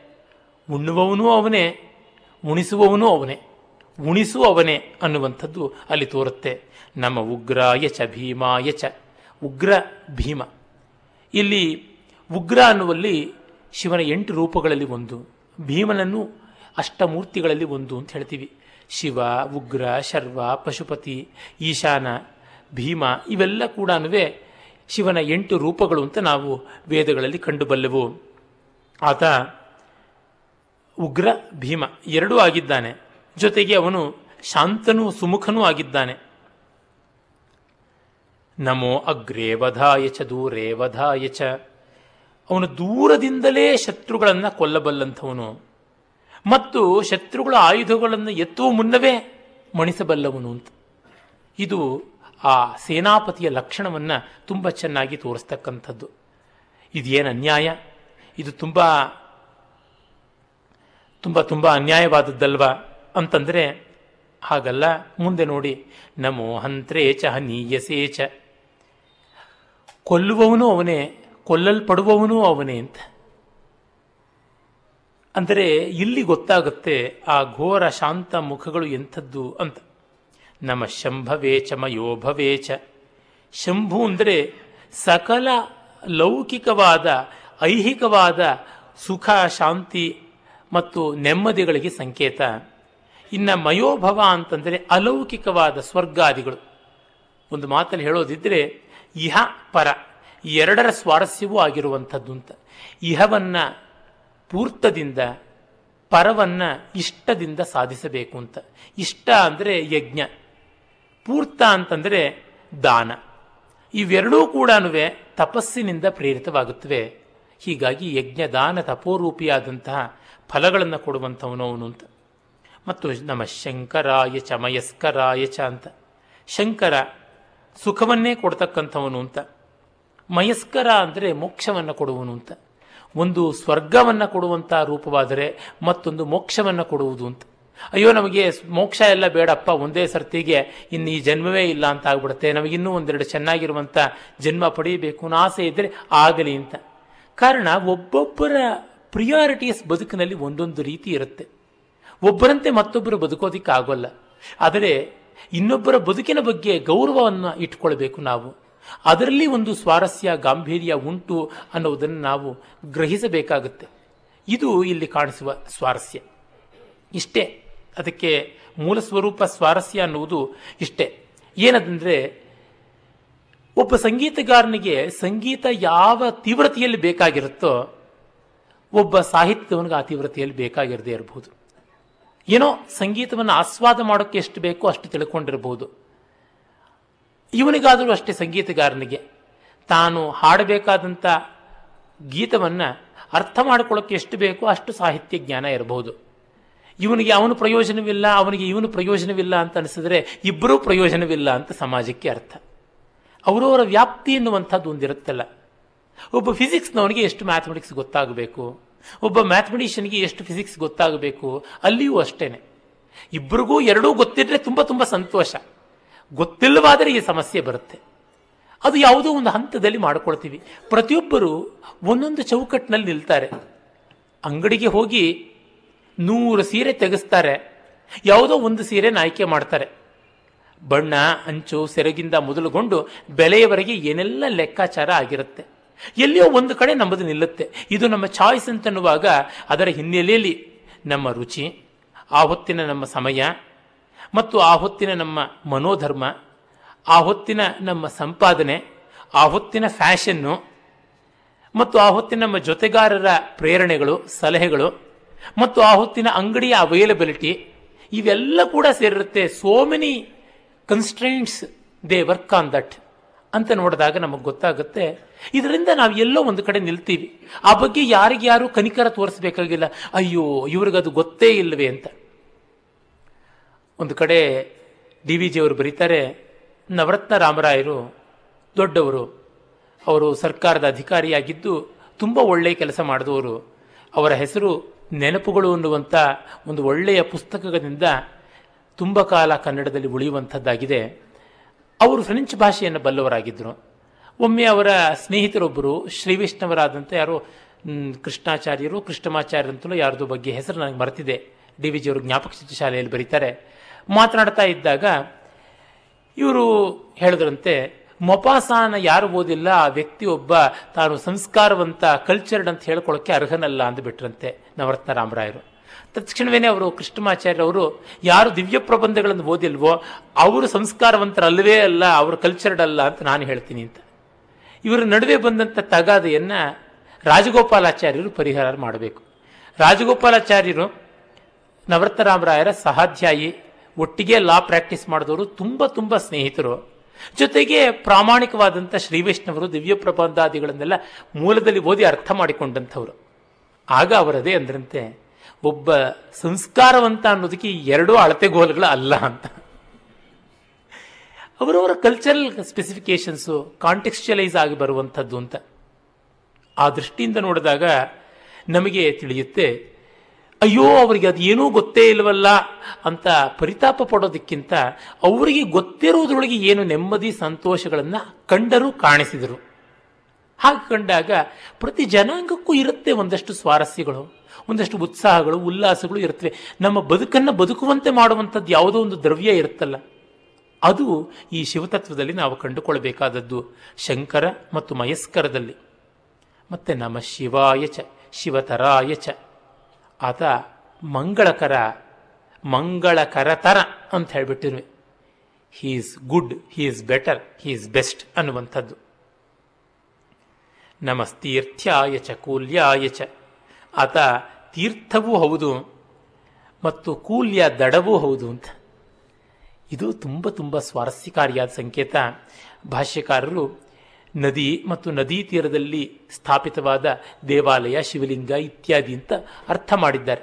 ಒಳ್ಳೆಯದೆ ಆದರೆ ನನಗೆ ತೋರುವುದೇನೆಂದರೆ, ನದಿ ಉಳಿಯೋದು ದಡದಿಂದ, ದಡಕ್ಕೆ ಬೆಲೆ ಬರೋದು ನದಿಯಿಂದ. ಹಾಗಾಗಿ ಎರಡೂ ಬೇಕು. ದಡವಿಲ್ಲದ ನದಿ ದಿಕ್ಕಾಪಾಲಾಗುತ್ತೆ. ನದಿಯಿಲ್ಲದ ದಡ ದಡವೇ ಆಗೋದಿಲ್ಲ. ಇವು ಎರಡೂ ಅನ್ಯೋನ್ಯವಾಗಿ ಬೇಕು. ಜೊತೆಗೆ ಇಲ್ಲಿ ಪುರೋಗಾಮಿತ್ವ ಮತ್ತು ನಿಯಮ. ಒಂದು ಉನ್ಮಾದದಿಂದ ಹರಿಯುವುದು ಎಷ್ಟು ಮುಖ್ಯವೋ ಅದಕ್ಕೊಂದು ವ್ಯವಸ್ಥೆ ಮಾಡಿಕೊಡುವುದು ಅಷ್ಟೇ ಮುಖ್ಯ. ಯಾವುದೇ ಒಂದು ಆಂದೋಲನ ಚಳವಳಿ ಬಂದರೆ ಮೊದಲಿಗೆ ಬರುವಲ್ಲಿ ಹೆಚ್ಚು ಉತ್ಸಾಹ ಇರುತ್ತೆ. ಆಗ ಎಲ್ಲ ಬಂದುಬಿಡುತ್ತೆ. ಒಳ್ಳೆಯದು ಕೆಟ್ಟದ್ದು ಎಲ್ಲ ಏನೋ ಒಂದು ಹಳತು ಬೇಸರವಾಗಿರುವಂಥ ಕಿತ್ತು, ಕಟ್ಟು, ಕಿತ್ತು ಎಲ್ಲ ಓಡಿ ಬಂದ್ಬಿಡುತ್ತೆ. ಮತ್ತೆ ಆಮೇಲೆ ಸ್ವಲ್ಪ ತಿಳಿಯಾದ ಮೇಲೆ ವ್ಯವಸ್ಥೆ ಮಾಡಬೇಕು, ಇದು ಹೀಗಲ್ಲ, ಹಾಗೆ ಅಂತ ಆರ್ಗನೈಸೇಷನಲ್ ಆವಾಗ ಬರುವಂಥದ್ದು. ಎಲ್ಲೆಲ್ಲಿಯೂ ಆಗುವಂಥದ್ದು. ಆ ರೀತಿಯಾದ ವ್ಯವಸ್ಥೆಯನ್ನು ಇಲ್ಲಿ ನಾವು ಪರಮಾತ್ಮ ಆತ ಹರಿವೂ ಹೌದು, ದಡವೂ ಹೌದು ಅನ್ನೋದ್ರೊಳಗೆ ಕಾಣಿಸುತ್ತೆ. ಹರಿವಿನಲ್ಲಿರುವ ಚಲನಶೀಲತೆ, ದಡದಲ್ಲಿರುವ ಸ್ಥಿತಿ, ಆ ಎರಡು ಅಂಶಗಳು ಸ್ವಾರಸ್ಯಕಾರಿಯಾದದ್ದು. ಋತ ಅನ್ನುವುದನ್ನು ಚಲನಶೀಲತೆ ಅಂತ, ಸತ್ಯ ಅನ್ನೋದನ್ನು ಸ್ಥಿತಿ ಅಂತ ನಾವು ಹೇಳ್ತೀವಿ. ಒಬ್ಬರು ಸಹೃದಯರು ಪ್ರಶ್ನೆ ಕೇಳಿದ್ದಾರೆ, ಧರ್ಮಕ್ಕೆ ನೀವು ವೃಷಭ ಅನ್ನುವ ಸಂಕೇತವನ್ನು ಕೊಟ್ರಿ ಸತ್ಯ ಮತ್ತು ಋತಕ್ಕೆ ಯಾವುದು ನಮ್ಮ ಪರಂಪರೆಯಲ್ಲಿ ಸಂಕೇತ ಅಂತ ಕೇಳಿದ್ದಾರೆ, ಋತಕ್ಕೆ ಸೂರ್ಯನ ಕಿರಣಗಳನ್ನು ಸಂಕೇತವಾಗಿ ಕೊಡ್ತಾರೆ ವೇದದಲ್ಲಿ. ಹಾಗೆಯೇ ಸತ್ಯಕ್ಕೆ ಸೂರ್ಯ ಬಿಂಬವನ್ನು ಕೆಲವೊಮ್ಮೆ ಪೃಥ್ವಿಯನ್ನು ಕೊಡ್ತಾರೆ. ಅಂದರೆ ಸತ್ ಪೃಥ್ವಿ. ನಮಗೆ ಪೃಥ್ವಿ ಚಲನೆ ಮಾಡ್ತಾ ಇರೋದು ಗೋಚರವಾಗಲ್ಲ. ಅರೆ ಸೂರ್ಯ ಸೂರ್ಯನ ಕಿರಣಗಳು ಚಲಿಸ್ತಾ ಇರುವಂಥದ್ದು ಗೋಚರವಾಗುತ್ತೆ. ಹಾಗೆ ಸತ್ಯ ಸ್ಥಿರವಾಗಿ ನಿಂತಿದೆ ಅಂತ ನಮ್ಮ ಒಂದು ಕಲ್ಪನೆ. ಋತ ಚಲನಶೀಲವಾಗಿದೆ, ಮತ್ತೆ ಋತ ಕಾಸ್ಮಿಕ್ ಆರ್ಡರ್ ವೈಶ್ವಿಕವಾದ ನಿಯಮ ಅಂತ. ಆ ನಿಯಮ ಯಾವತ್ತೂ ಜಂಗಮಶೀಲವಾದದ್ದು, ಅಸ್ತಿತ್ವ ಸ್ಥಾವರಾತ್ಮಕವಾಗಿ ನಿಂತಂಥದ್ದು ಅಂತ ಆ ಒಂದು ಅರ್ಥದಲ್ಲಿ ಅದೆರಡನ್ನು ಕೊಡ್ತಾರೆ. ಋತಾಧಿಪತಿಯನ್ನ ವರುಣನಿಗೆ ಸಮೀಕರಣ ಮಾಡುವುದುಂಟು. ವರುಣ ಜಲದೇವತೆ, ಆ ಜಲದ ಚಲನಶೀಲತೆಯನ್ನ ಋತಕ್ಕೆ ಸಂಕೇತವಾಗಿ ಕೊಡುವಂಥದ್ದು ಉಂಟು. ಆ ಕಾರಣದಿಂದಲೇ ಸೂರ್ಯ ಬಿಂಬವನ್ನು ಸತ್ಯಕ್ಕೆ ಕೂಡ ಸಂಕೇತ ಮಾಡ್ತಾರೆ. ಸೂರ್ಯ ಬಿಂಬ ಸ್ಥಿರವಾಗಿರುತ್ತೆ, ಬೆಳಕು ಎಲ್ಲ ಕಡೆಗೂ ಚದುರುತ್ತೆ ಎನ್ನುವಲ್ಲಿ ಋತ ಅನ್ನುವಂಥ ಸ್ವಾರಸ್ಯ ಉಂಟು ಅಂತ ಹೇಳಿದನಲ್ಲ ಆ ಕಾರಣದಿಂದಲೇ ಮಿತ್ರಾವರುಣರು, ಮಿತ್ರ ಅಂದರೆ ಸೂರ್ಯನ ಹನ್ನೆರಡು ರೂಪಗಳಲ್ಲಿ ಒಂದು. ಅವರನ್ನು ಸತ್ಯ ಮತ್ತು ಋತಗಳಿಗೆ ಸದಾ ಸಮೀಕರಣವಾಗಿ ಮಾಡ್ತೀವಿ. ಮಹಾನಾರಾಯಣ ಉಪನಿಷತ್ತು. ಅದು ತೈತರಿಯ ಆರಣ್ಯಕದ ಕಟ್ಟಕಡೆಯ ಭಾಗ. ಅಲ್ಲಿ ಬರುವ ಎರಡು ಮಂತ್ರಗಳನ್ನು ಪ್ರತಿದಿನವೂ ಎಲ್ಲ ವೇದಗಳವರು ಕೂಡ ಸಂಧ್ಯಾ ವಂದನೆಗಾಗಿ ಬಳಸ್ತಾರೆ. ಅಲ್ಲಿ ನಾವು ನೋಡ್ತೀವಿ ಸಂಧ್ಯಾ ವಂದನೆ ಮತ್ತು ಭೋಜನ ಇತ್ಯಾದಿ ಎಲ್ಲದರೊಳಗೂ ಕೂಡ ಉಂಟು. ಸೂರ್ಯಶ್ಚ ಮಾಮನ್ಯುಶ್ಚ ಮನ್ಯುಪತಯ ಅನ್ನುವಂಥ ಪ್ರಾತಃ ಕಾಲದ್ದು ಅಗ್ನಿಶ್ಚ ಮಾಮನ್ಯುಶ್ಚ ಅನ್ನುವ, ಅನ್ನುವಲ್ಲಿ ಸೂರ್ಯ ಅಗ್ನಿಗಳು ಎರಡು ರೀತಿ ಎಕ್ಸ್ಚೇಂಜ್ ಆಗುವುದು. ಜೊತೆಗೆ ಊಟ ಮಾಡುವಾಗ ಸತ್ಯಂತ್ವರ್ತೇನ ಪರಿಶಿಂಚಾಮಿ ಅಂತ ಹಗಲು. ಋತಂತ್ವ ಸತ್ಯೇನ ಪರಿಶಿಂಚಾಮಿ ಅಂತ ರಾತ್ರಿ ಮಾಡುವಾಗ, ಇದನ್ನು ಎಕ್ಸ್ಚೇಂಜ್ ಮಾಡಿಕೊಳ್ಳುವಂಥದ್ದು ಋತ ಸತ್ಯಗಳನ್ನು, ಮಿತ್ರಾವರಣರನ್ನು ತೋರಿಸುವಂಥದ್ದು ಕಾಣಸಿಗುವ ತತ್ವವಾಗುತ್ತೆ. ಹಾಗಾಗಿ ಋತ ಸತ್ಯಗಳಿಗೆ ವರುಣ ಮತ್ತು ಮಿತ್ರರನ್ನ ಕ್ರಮವಾಗಿ ಜಲವನ್ನ ಭೂಮಿ ಅಥವಾ ಸೂರ್ಯನನ್ನ ಕೇಂದ್ರವಾಗಿ ಇಟ್ಟುಕೊಳ್ಳೋದು ಉಂಟು. ಅದು ಇಲ್ಲಿ ಕಾಣುವಂಥ ಸಿಂಬಲ್. ವೇದಗಳಲ್ಲಿ ಎದ್ದು ತೋರುವಂತಹ ಸಂಕೇತಗಳು ಹಲವಾರು. ವೃಕ್ಷ ಒಂದು, ಚಕ್ರ ಒಂದು, ವೃಷಭ ಒಂದು, ಯಜ್ಞ, ಯಜ್ಞವೇದಿ, ಅಗ್ನಿ, ಹೋತೃ, ಅಧ್ವರ್ಯು, ಉದ್ಗಾತೃ ಇತ್ಯಾದಿ ಯಜ್ಞ ಪರಿಕಲ್ಪನೆಯ ಸಮಗ್ರತೆ. ಅದಾದ ಮೇಲೆ ನಾವು ಕಾಣುವಂಥದ್ದು ಸಮುದ್ರ. ಸಮುದ್ರವನ್ನು ವಿಶೇಷವಾಗಿ ಪರಮ ವಸ್ತು ಪ್ರಜಾಪತಿ ಪರಬ್ರಹ್ಮ ಅನ್ನುವ ಅರ್ಥ ಅದೇ ಸಮುದ್ರವನ್ನು ಆಕಾಶಕ್ಕೂ ಅನ್ವಯಿಸಿ, ಆಕಾಶವನ್ನು ಮತ್ತು ಸಮುದ್ರವನ್ನು ಎರಡನ್ನೂ ಕೂಡ ಒಂದೇ ರೀತಿಯಾಗಿ ಕರೆಯೋದುಂಟು ಪರಮವ್ಯೋಮ, ಪರಮಾಕಾಶ ಅಂತ, ಹಾಗೆ ಸಮುದ್ರ ಅಂತ. ಈ ಎರಡೂ ಕೂಡ ನಾವು ಭೂಮಿಯಲ್ಲಿ ಕಾಣಬಲ್ಲ ಅತಿ ದೊಡ್ಡದು ಸಮುದ್ರ. ಆಚೆ ಕಾಣುವಂಥದ್ದು ಅತಿ ದೊಡ್ಡದು ಆಕಾಶ. ಎರಡೊಳಗೂ ಬಣ್ಣಕ್ಕೂ ಕೂಡ ಸಾಮ್ಯ ಉಂಟು, ಅಗಾಧತೆ ಉಂಟು. ಇದು ಪರವಸ್ತು ಅಂತ. ಮಿಕ್ಕದ್ದನ್ನೆಲ್ಲ ಅದರೊಳಗಡೆ ಅಡಗಿರುವಂಥ ಸಂಕೇತವಾಗಿ ಚಕ್ರವನ್ನು ಕಾಲಕ್ಕೆ ಗತಿಶೀಲತೆಗೆ ವಿಶ್ವ ವ್ಯವಸ್ಥೆಗೆ ಸಂಕೇತವಾಗಿ ಕಾಣಿಸುವುದುಂಟು. ವಿಶ್ವವನ್ನು ವಿಶ್ವದ ಧಾರಯಿತ್ರಿ ಕಾಪಾಡುವ, ಪೋಷಣೆಗೊಳಿಸುವಂತಹ ತತ್ವವಾಗಿ ಮತ್ತು ಅದನ್ನು ತಲೆಕೆಳಕಾದ ವೃಕ್ಷ ಎಂಬಂತೆ. ಅದರ ಏಕರೂಪದ ಬೇರು ಮೇಲೆ ಇದೆ, ನಾನಾ ರೂಪದ ಕೊಂಬೆಗಳು ಕೆಳಗಡೆ ಇವೆ ಅಂತ. ನಮಗೆ ವಿಶ್ವದ ವೈವಿಧ್ಯ ಕಾಣುತ್ತೆ. ಅದರ ಅಂತರ್ಗತವಾದಂಥ ಏಕತೆ ಗೋಚರವಾಗ್ತಾ ಇಲ್ಲ. ಅದು ಊರ್ಧ್ವಮೂಲಂ ಅಧಶಾಖ ಅನ್ನುವಂಥ ಭಗವದ್ಗೀತೆ ಊರ್ಧ್ವಮೂಲಂ ಅವಕ್ಷಾಖ ಅನ್ನುವಂತಹ ಕಠೋಪನಿಷತ್ತಿನ ಮಾತುಗಳಲ್ಲಿ ಪ್ರತಿಫಲಿಸುವಂಥದ್ದು. ಮತ್ತು ಚಕ್ರವನ್ನು ನಾವು ಈಚೆಗೆ ಕೂಡ ಗಮನಿಸಿದ್ವಿ ಇದೇ ಉಪನ್ಯಾಸ ಮಾಲಿಕೆಯಲ್ಲಿ. ಪಂಚಾರವಾದ ಚಕ್ರ ದ್ವಾದಶಾರವಾದಂಥ ಚಕ್ರ ಎಲ್ಲವನ್ನ ಅಸ್ಯವಾಮೀಯದಲ್ಲಿಲ್ಲ. ಅದು ಕೂಡ ಕಾಲವನ್ನು ತೋರಿಸುವುದು ಆದಿತ್ಯ ಸಂಕೇತವಾದದ್ದು ಅಂತ. ಈ ಕೆಲವೊಂದು ಮತ್ತು ಅಶ್ವ, ಗೋವು. ಗೋವು ಜೀವಪೋಷಕವಾದಂತಹ ಜ್ಞಾನದ ಕಾಂತಿಯ ಒಂದು ಝಳಕು, ಒಂದು ಸೆಲೆ ಅಂತ. ಅಶ್ವವನ್ನ ಇಡೀ ಬ್ರಹ್ಮಾಂಡ ಅನ್ನುವ ಅರ್ಥದಲ್ಲಿ ಕಾಣಿಸ್ತೀವಿ. ಅಶ್ವದ ತತ್ವ ಬಹಳ ಮಹನೀಯವಾಗಿದೆ. ಭಾರತೀಯ ವಿದ್ಯಾಭವನದಲ್ಲಿ ಈ ಜನವರಿ ತಿಂಗಳ ಕಡೆಯಲ್ಲಿ ಅಶ್ವಮೇಧ ಯಾಗದ ಬಗ್ಗೆ ಒಂದೂವರೆ ಗಂಟೆ ಮಾತನಾಡ್ತಾ ಇದ್ದೀನಿ. ಆಸಕ್ತರು ಆ ಬಗ್ಗೆ ಮನಸ್ಸಿದ್ದವರು ಬರಬಹುದು. ಅಲ್ಲಿ ಈ ಅಶ್ವವನ್ನು ರಾಷ್ಟ್ರದ ಒಂದು ಸ್ತರ ಏನು? ಮತ್ತು ಯಜ್ಞದ ಸ್ತರ ಏನು? ಆ ಯಜ್ಞದ ಆಧ್ಯಾತ್ಮಿಕವಾದ ಅರ್ಥದಲ್ಲಿ ಇಡೀ ಬ್ರಹ್ಮಾಂಡ ವ್ಯವಸ್ಥೆ ಅನ್ನೋದು ಹೇಗೆ ಅಂತ ಬೃಹದಾರಣ್ಯಕ ಶತಪಥ ಮತ್ತು ಶ್ರೌತಾದಿಗಳ ಆಧಾರದಿಂದ ಕೊಡುವ ಪ್ರಯತ್ನ ಮಾಡ್ತಾ ಇದ್ದೀನಿ. ಇಂಥವು ಕೆಲವನ್ನ ನಾವು ವೇದಿಕ್ ಸಿಂಬಾಲಿಸಮ್ ಅಂತ ಕಾಣ್ತೀವಿ. ಆಮೇಲೆ ಆಕಾಶ, ಆಕಾಶದ ಕಣ್ಣು ಅನ್ನುವ ಅರ್ಥದಲ್ಲಿ ಸೂರ್ಯನನ್ನ ಕಾಣಿಸ್ತೀವಿ. ಆನಂದ ಕುಮಾರ ಸ್ವಾಮಿಯವರು dome and eye of the dome ಅಂತ, ಪಿಲ್ಲರ್ ಅಂತ ಕಾಣಿಸ್ತಾರೆ. ಅಥರ್ವ ವೇದದಲ್ಲಿ ವಿಶೇಷವಾಗಿ ಸ್ಕಂಭ ಅಥವಾ ಸ್ತಂಭ ಅನ್ನುವ ಅರ್ಥದಲ್ಲಿ ಪರವಸ್ತು ಅಂದರೆ ಜಗದಾಧಾರ ವಸ್ತು ಅನ್ನುವ ಅರ್ಥದಲ್ಲಿ ಕಂಬ ಅನ್ನುವಂತೆ ಕೊಡ್ತಾರೆ. ಇವು ಕೆಲವು ವೇದದ ಸಂಕೇತಗಳು. ಇನ್ನೂ ಹಲವು ಬರುತ್ತವೆ ಉದಾಹರಣೆಗೆ ನೌಕೆ ಒಂದು ಸಂಕೇತವಾಗಿ ಬರುತ್ತೆ. ಆಮೇಲಿಂದ ರಥ ಒಂದು ವಿಶೇಷವಾದ ಸಂಕೇತವಾಗಿ ಬರುತ್ತೆ. ಆತ್ಮಾನಂ ರಥಿನಂ ವಿದ್ಯೆ ಇತ್ಯಾದಿ ಉಪನಿಷತ್ತುಗಳಲ್ಲಿಯೂ ಪ್ರಸಿದ್ಧವಾದಂಥದ್ದು. ಒಟ್ಟಿನಲ್ಲಿ ಇವೆಲ್ಲವೂ ಕೂಡ ವ್ಯವಸ್ಥಿತವಾಗಿ ಒಂದೇ ಅರ್ಥವನ್ನು ಹೇಳ್ತಾ ಇದೆ. ಆ ಕಾರಣದಿಂದಲೇ vedic symbolism is not a bundle of confusion ಅಂತ ಗೊತ್ತಾಗುತ್ತೆ. ತುಂಬ ಜನ ವೇದಿಕ್ ಸಿಂಬಾಲಿಸಮ್ ಅನ್ನೋದು ಅನರ್ಥಕಾರಿ ಅಂತ ಭಾವಿಸ್ತಾರೆ. ಅದು ತಪ್ಪು. ಮತ್ತೆ, ನಮ ಪ್ರತರಣಾಯ ಚೋತ್ತರಣಾಯ ಯಚ ಅಂತ ಬರುತ್ತೆ. ಪ್ರತರಣ ಅಂತಂದರೆ ದಾಟಿಸುವಂಥದ್ದು ಅಂತ, ಅದನ್ನು ಉತ್ತರಣ ಅಂತ ಮತ್ತೊಂದು. ಈ ಪ್ರತರಣ ಅನ್ನುವುದನ್ನು ಪಿತೃಯಾಣ ಅಂತ, ಉತ್ತರಣ ಅನ್ನೋದು ದೇವಯಾನ ಅಂತ ಕರಿತೀವಿ. ಪ್ರತರಣ ಅಂತನ್ನುವುದು ಕಾಮ್ಯ ಕರ್ಮಗಳ ಮೂಲಕ ಪಡ್ಕೊಳ್ಳುವಂತಹ ಸ್ವರ್ಗಾದಿ ಲೋಕಗಳಿಗೆ ಸಂಬಂಧಪಟ್ಟರೆ ಉತ್ತರಣ ಅನ್ನುವಂಥದ್ದು ನಿಷ್ಕಾಮ ಕರ್ಮದ ಮೂಲಕವಾಗಿ ಪಡೆಯುವಂಥ ಸಾಯುಜ್ಯ ಅಥವಾ ಮೋಕ್ಷಕ್ಕೆ ಸಂಬಂಧಪಟ್ಟಿದ್ದು. ನಾನು ಮೊದಲೇ ತಿಳಿಸಿದಂತೆ ಜಗತ್ತಿನಲ್ಲಿ ಅನೇಕ ರುಚಿಗಳ ಜನ ಇರ್ತಾರೆ. ಈ ಜಗತ್ತು ಚೆನ್ನಾಗಿದೆ. ಮತ್ತೊಂದು ಸರ್ತಿ ವಿಸಿಟ್ ಮಾಡೋಣ. ಈ ಜನ್ಮದಲ್ಲಿ ನಮಗೆ ರಾಜ ಆಗೋದಕ್ಕಾಗಲಿಲ್ಲ. ಮುಂದಿನ ಜನ್ಮದಲ್ಲಾರು ಸಾಧ್ಯವಾದೀತೆ ನೋಡೋಣ. ಅಂತ ಇದ್ದರೆ ಯಾರು ಬೇಡ ಅಂತ ಅನ್ನೋರು ಹಾಗಾಗಿ ಮತ್ತೊಂದು ಆವೃತ್ತಿ ಬೇಕು ಅಂತ ಬಯಸಿದರೆ ಯಾರು ಇಲ್ಲ ಅನ್ನುವುದು ಅವರಿಗೂ ಅವಕಾಶ ಮಾಡಿಕೊಡಲೇಬೇಕಲ್ವಾ? ನಮ್ಮ ಅಂಗಡಿನಲ್ಲಿ ಇದಕ್ಕೆ ಮಾತ್ರ ಅವಕಾಶ ಇಲ್ಲ. ಇಷ್ಟೇ ನಮ್ಮ ಚಿಲ್ಲರೆ ಅಂಗಡಿನಲ್ಲಿ ಅಂದರೆ ಹೋಗ್ರಿ, ನಾನು ಆಗಿರೋ ಒಂದು ದೊಡ್ಡ ಮಾಲ್ಗೆ ಹೋಗ್ತೀನಿ ಅಂತಂತಾರೆ. ನಿಜವಾದ ಅರ್ಥದಲ್ಲಿ ಅದು ವಿಶ್ವವಸ್ತು ಭಂಡಾರ ಅಂತ ಹೇಳೋದಿದ್ರೆ ವೇದ. ಎಲ್ಲ ರುಚಿಗಳವರಿಗೆ ಎಲ್ಲರಿಗೂ ಅವಕಾಶ ಉಂಟು. ಈಗ ಕ್ರೈಸ್ತ, ಯಹೂದ್ಯಾದಿ ಮತಗಳಲ್ಲಿ ಇದೊಂದೇ ಜನ್ಮ. ಇನ್ನು ಇಲ್ಲ ಅಂತಂದರೆ ಡೆಸ್ಪರೇಟ್ ಆಗಿ ಕೆಲಸ ಮಾಡುವುದಾಗುತ್ತೆ. ಈ ಜನ್ಮದಲ್ಲಿಯೇ ಎಲ್ಲ ಅವತಾರಗಳನ್ನು ಎತ್ತು ಬಿಡಬೇಕು ಅಂತ. ಆ ಡೆಸ್ಪರೇಷನ್ ಬಹಳ ಬೇಗ ಅಸಹನೆಯಿಂದ ಬೇರೊಂದನ್ನು ಗಮನಿಸದೆ ಹೋಗುವಂಥದ್ದಾಗುತ್ತೆ. ನಿಜವೇ, ಅಲ್ಲಿಯೂ ಒಂದು ಸ್ವಾರಸ್ಯ ಇದೆ. ಆ ಒಂದು ಡೆಸ್ಪರೇಟ್ ಆದ ಮೈಂಡ್ ಭಗವದ್ವಶವಾಗಿಬಿಟ್ರೆ ತುಂಬ ಒಳ್ಳೆಯದು. ಈಗಲೇ ಮೋಕ್ಷವನ್ನು ಕಾಣಬೇಕು ಅನ್ನೋ ತೀವ್ರತೆ. ಆದರೆ ಹಾಗಾಗದೆ ಜಗದ್ವಶವಾಗಿಬಿಟ್ರೆ ಗತಿ ಏನು? Desperate mind is a scalar quantity direction ಇಲ್ಲ. ಅದು ಏನಾದರೂ ವೆಕ್ಟಾರ್ ಕ್ವಾಂಟಿಟಿ ಆಗಿಬಿಟ್ಟಿದ್ರೂ ಅರ್ಥ್ಲಿ ಡೈರೆಕ್ಷನ್ ಭೌಮವಾಗಿಬಿಟ್ರೆ ಅದು ಆಕಾಶಕ್ಕೆವಾಗದೇ ಇದ್ದರೆ ಗತಿ ಏನು? ನಮ್ಮಲ್ಲಿ ಹಾಗಲ್ಲ. ಡೆಸ್ಪರೇಷನ್ಗೆ ಅವಕಾಶ ಇಲ್ಲ. ಮತ್ತೊಂದು ಜನ್ಮ ಇದೆ, ಇನ್ನೊಂದು ಜನ್ಮ ಇದೆ, ಚಿಂತೆ ಮಾಡಬೇಡವಯ್ಯ ಅಂತಂದರೆ ಆಯಿತು ಅಂತ ಹೇಳ್ಬಿಟ್ಟು ನಿರುದ್ವಿಗ್ನತೆಗೆ ಬರ್ತಾನೆ, ಸಮಾಧಾನ ಮಾಡ್ಕೊಳ್ತಾನೆ. ನಾಳೆ ಇದೆ ಎನ್ನುವ ಭಾವ ಎಷ್ಟೋ ಜನರನ್ನು ನೆಮ್ಮದಿಯಾಗಿ ಇರಿಸುತ್ತೆ. ಅದಕ್ಕೆ ತಾನೇ ಜೀವನ್ ಭದ್ರಾಣಿ ಪಶ್ಯತಿ ಅಂತ. ನಾಳೆ ನಾಳೆಗೆ ಏನಾದರೂ ಒಂದು ಚೆನ್ನಾಗಾಗತ್ತೆ ಅಂತ. ಇದರೊಳಗಿರುವ ಒಂದು ದೋಷ ಏನಂದರೆ ಏನೂ ಮಾಡದಿರುವ ನಿಷ್ಕ್ರಿಯತೆ ಕೂಡ ಬರಬಹುದು. ಎರಡೂ ಕಡೆಯಲ್ಲಿಯೂ ಇದೆ.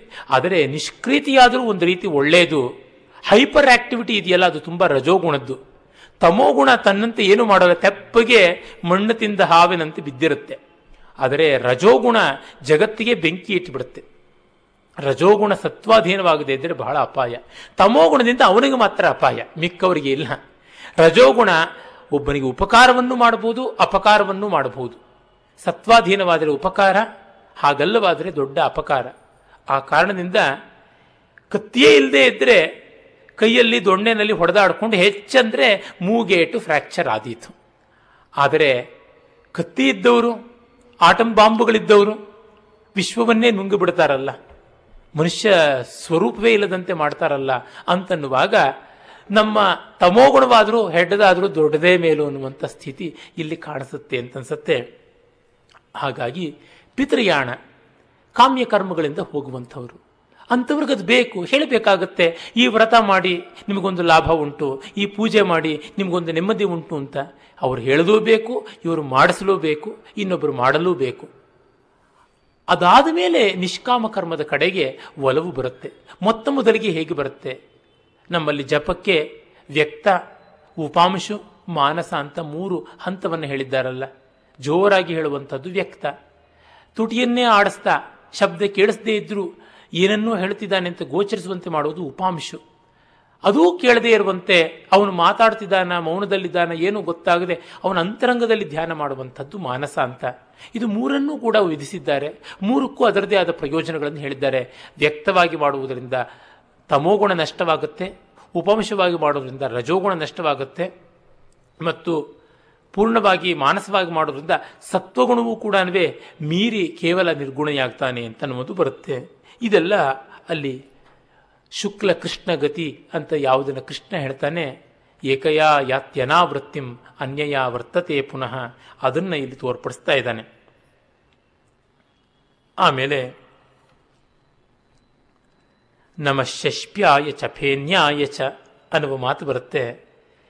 ಪರಮಾತ್ಮ ನದಿ ತೀರದಲ್ಲಿ ಬೆಳೆದ ಹುಲ್ಲು ಹೌದು, ನದಿಯ ಮಧ್ಯದಲ್ಲಿ ತೋರುವ ನೊರೆಯೂ ಹೌದು ಅಂತ.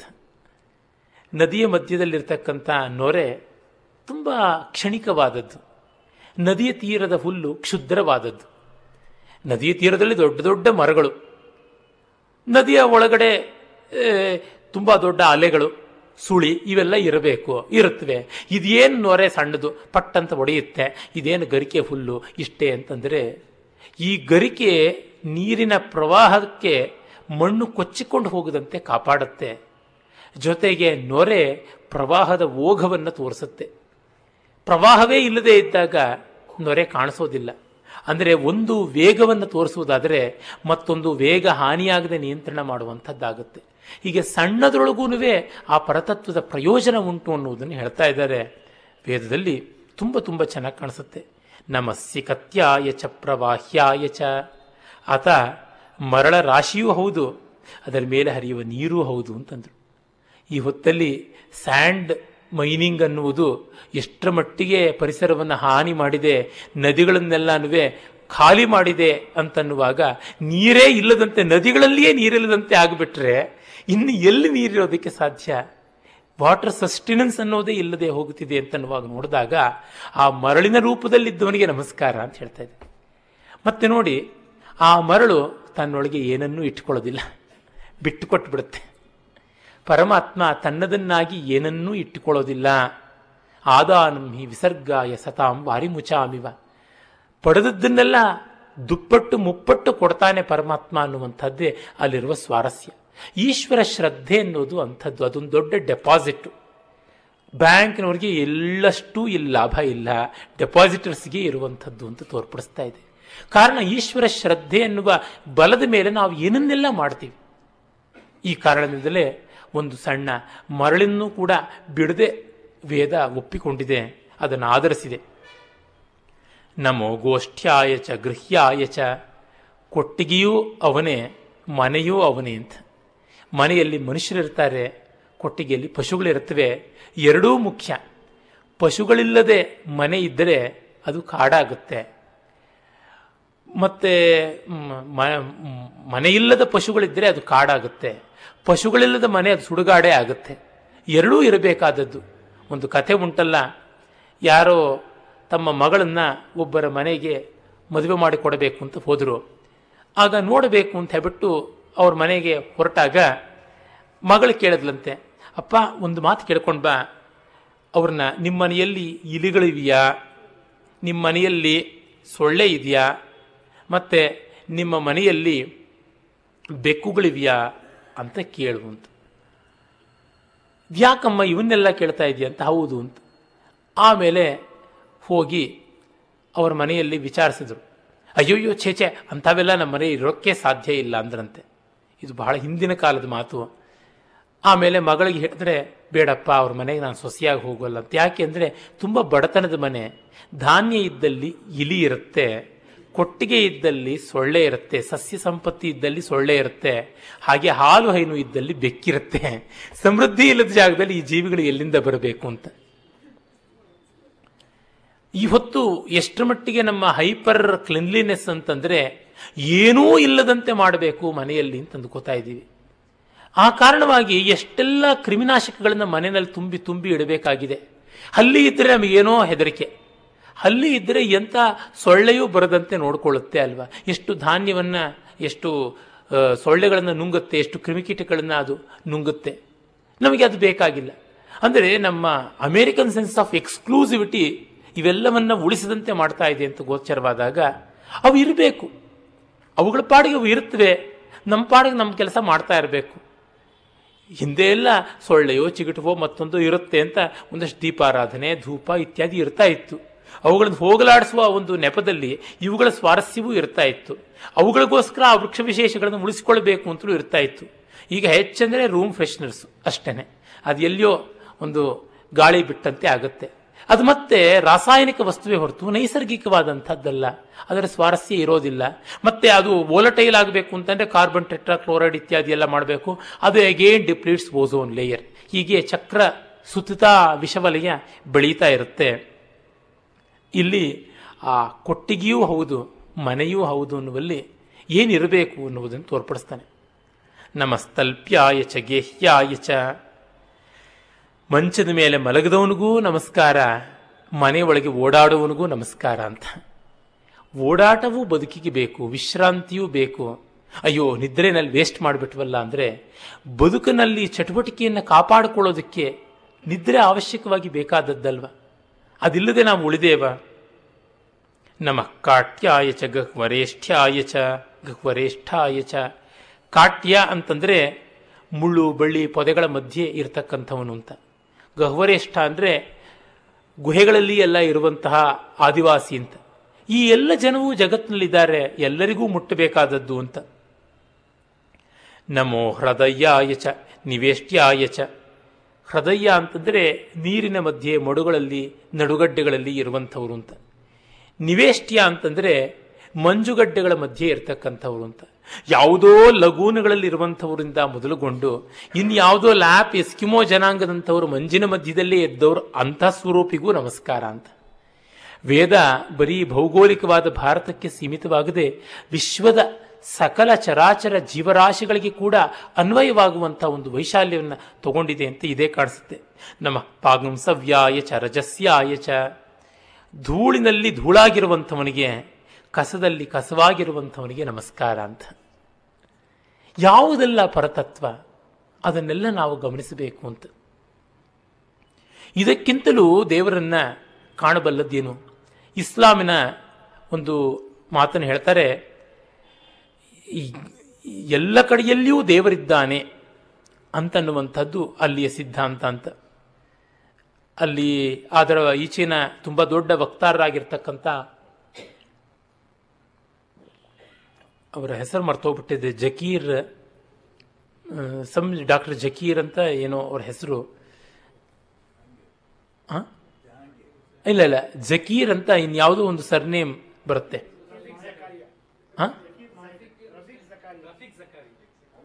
ಅಲ್ಲ ಅಲ್ಲ ಅಲ್ಲ, ಅವರಲ್ಲ. ಜಕೀರ್ ಅಂತಲೇ ಬರುತ್ತೆ. ಹೆಸರು ಮರ್ತಿದ್ದೀನಿ. ಒಟ್ಟಿನಲ್ಲಿ ಅವರು ಒಂದು ಕಡೆ ಹೇಳ್ತಾರೆ, ಭಾರತೀಯರು, ಅಂದರೆ ಸನಾತನ ಧರ್ಮೀಯರು ಎಲ್ಲವೂ ದೇವರು ಅಂತಾರೆ, ಅದು ನಾವು ಒಪ್ಪಕ್ಕಾಗೋಲ್ಲ. ಆವಾಗ ಹೀನಾತಿ ಹೀನವಾದಂಥ ಅಮೇಧ್ಯಾದಿಗಳನ್ನು ದೇವರು ಅನ್ಬೇಕು ನಾವು ಎಲ್ಲ ಕಡೆಯಲ್ಲೂ ದೇವರಿದ್ದಾನೆ ಅಂತೀವಿ ಅಂತ. ಅಂದರೆ ನಿಮಗೆ ಅಷ್ಟಮಟ್ಟಿಗೆ ದೇವರ ವ್ಯಾಪ್ತಿ ಇಲ್ಲ ಅಂತ ಹೇಳಬೇಕಾಗುತ್ತೆ. ಕಸದ ಒಳಗೆ ದೇವರಿದ್ದಾನೆ ಅರೆ ದೇವರು ಕಸವಲ್ಲ ಅಂತಂದ್ರೆ.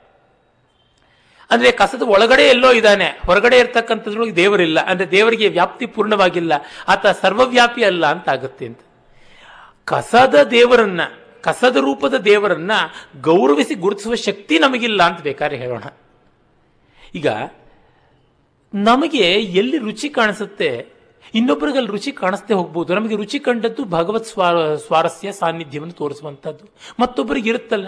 ಧೂಳಿನಲ್ಲಿ ಆನೆ ಆನಂದವಾಗಿ ಹೊರಳಾಡುತ್ತೆ. ಆಹಾ ಅಂತ ಸಂತೋಷ ಪಡುತ್ತೆ. ಅದಕ್ಕಲ್ಲಿ ಭಗವತ್ ಸಾನ್ನಿಧ್ಯದ ಸಂತೋಷ ಸಿಗಲಿಲ್ವೇ? ನಮಗೆ ಅಯ್ಯಯ್ಯೋ, ಈ ಧೂಳು ಇದು ಯಾತಕ್ಕೆ ಅಂತ ನಾವು ಅಂದ್ಕೋತೀವಿ. ಹಾಗೆ ಕಂಡಾಗ ನಮ್ಮ ಮಿತಿಯಿಂದ ನಮಗೆ ಅಲ್ಲಿ ಗುರುತಿಸೋಕ್ಕಾಗ್ತಾ ಇಲ್ಲ ಈಶ್ವರ ಅಸ್ತಿತ್ವವನ್ನು. ಅದು ನಮ್ಮ ಭಾರತೀಯರ ದೃಷ್ಟಿಕೋನ. ಹಾಗಾಗಿ ಎಲ್ಲ ಕಡೆಯಲ್ಲಿಯೂ ದೇವರಿದ್ದಾನೆ ಅಂದರೆ ಎಲ್ಲವೂ ದೇವರಾಗಿದ್ದಾನೆ ಅಂತ ಅಂದುಕೊಳ್ಳಲೇಬೇಕಾಗುತ್ತೆ. ನಮ್ಮ ಮಿತಿ ಮಾತ್ರವಲ್ಲ, ನಮ್ಮ ಅನುಕೂಲತೆಯೂ ಹೌದು.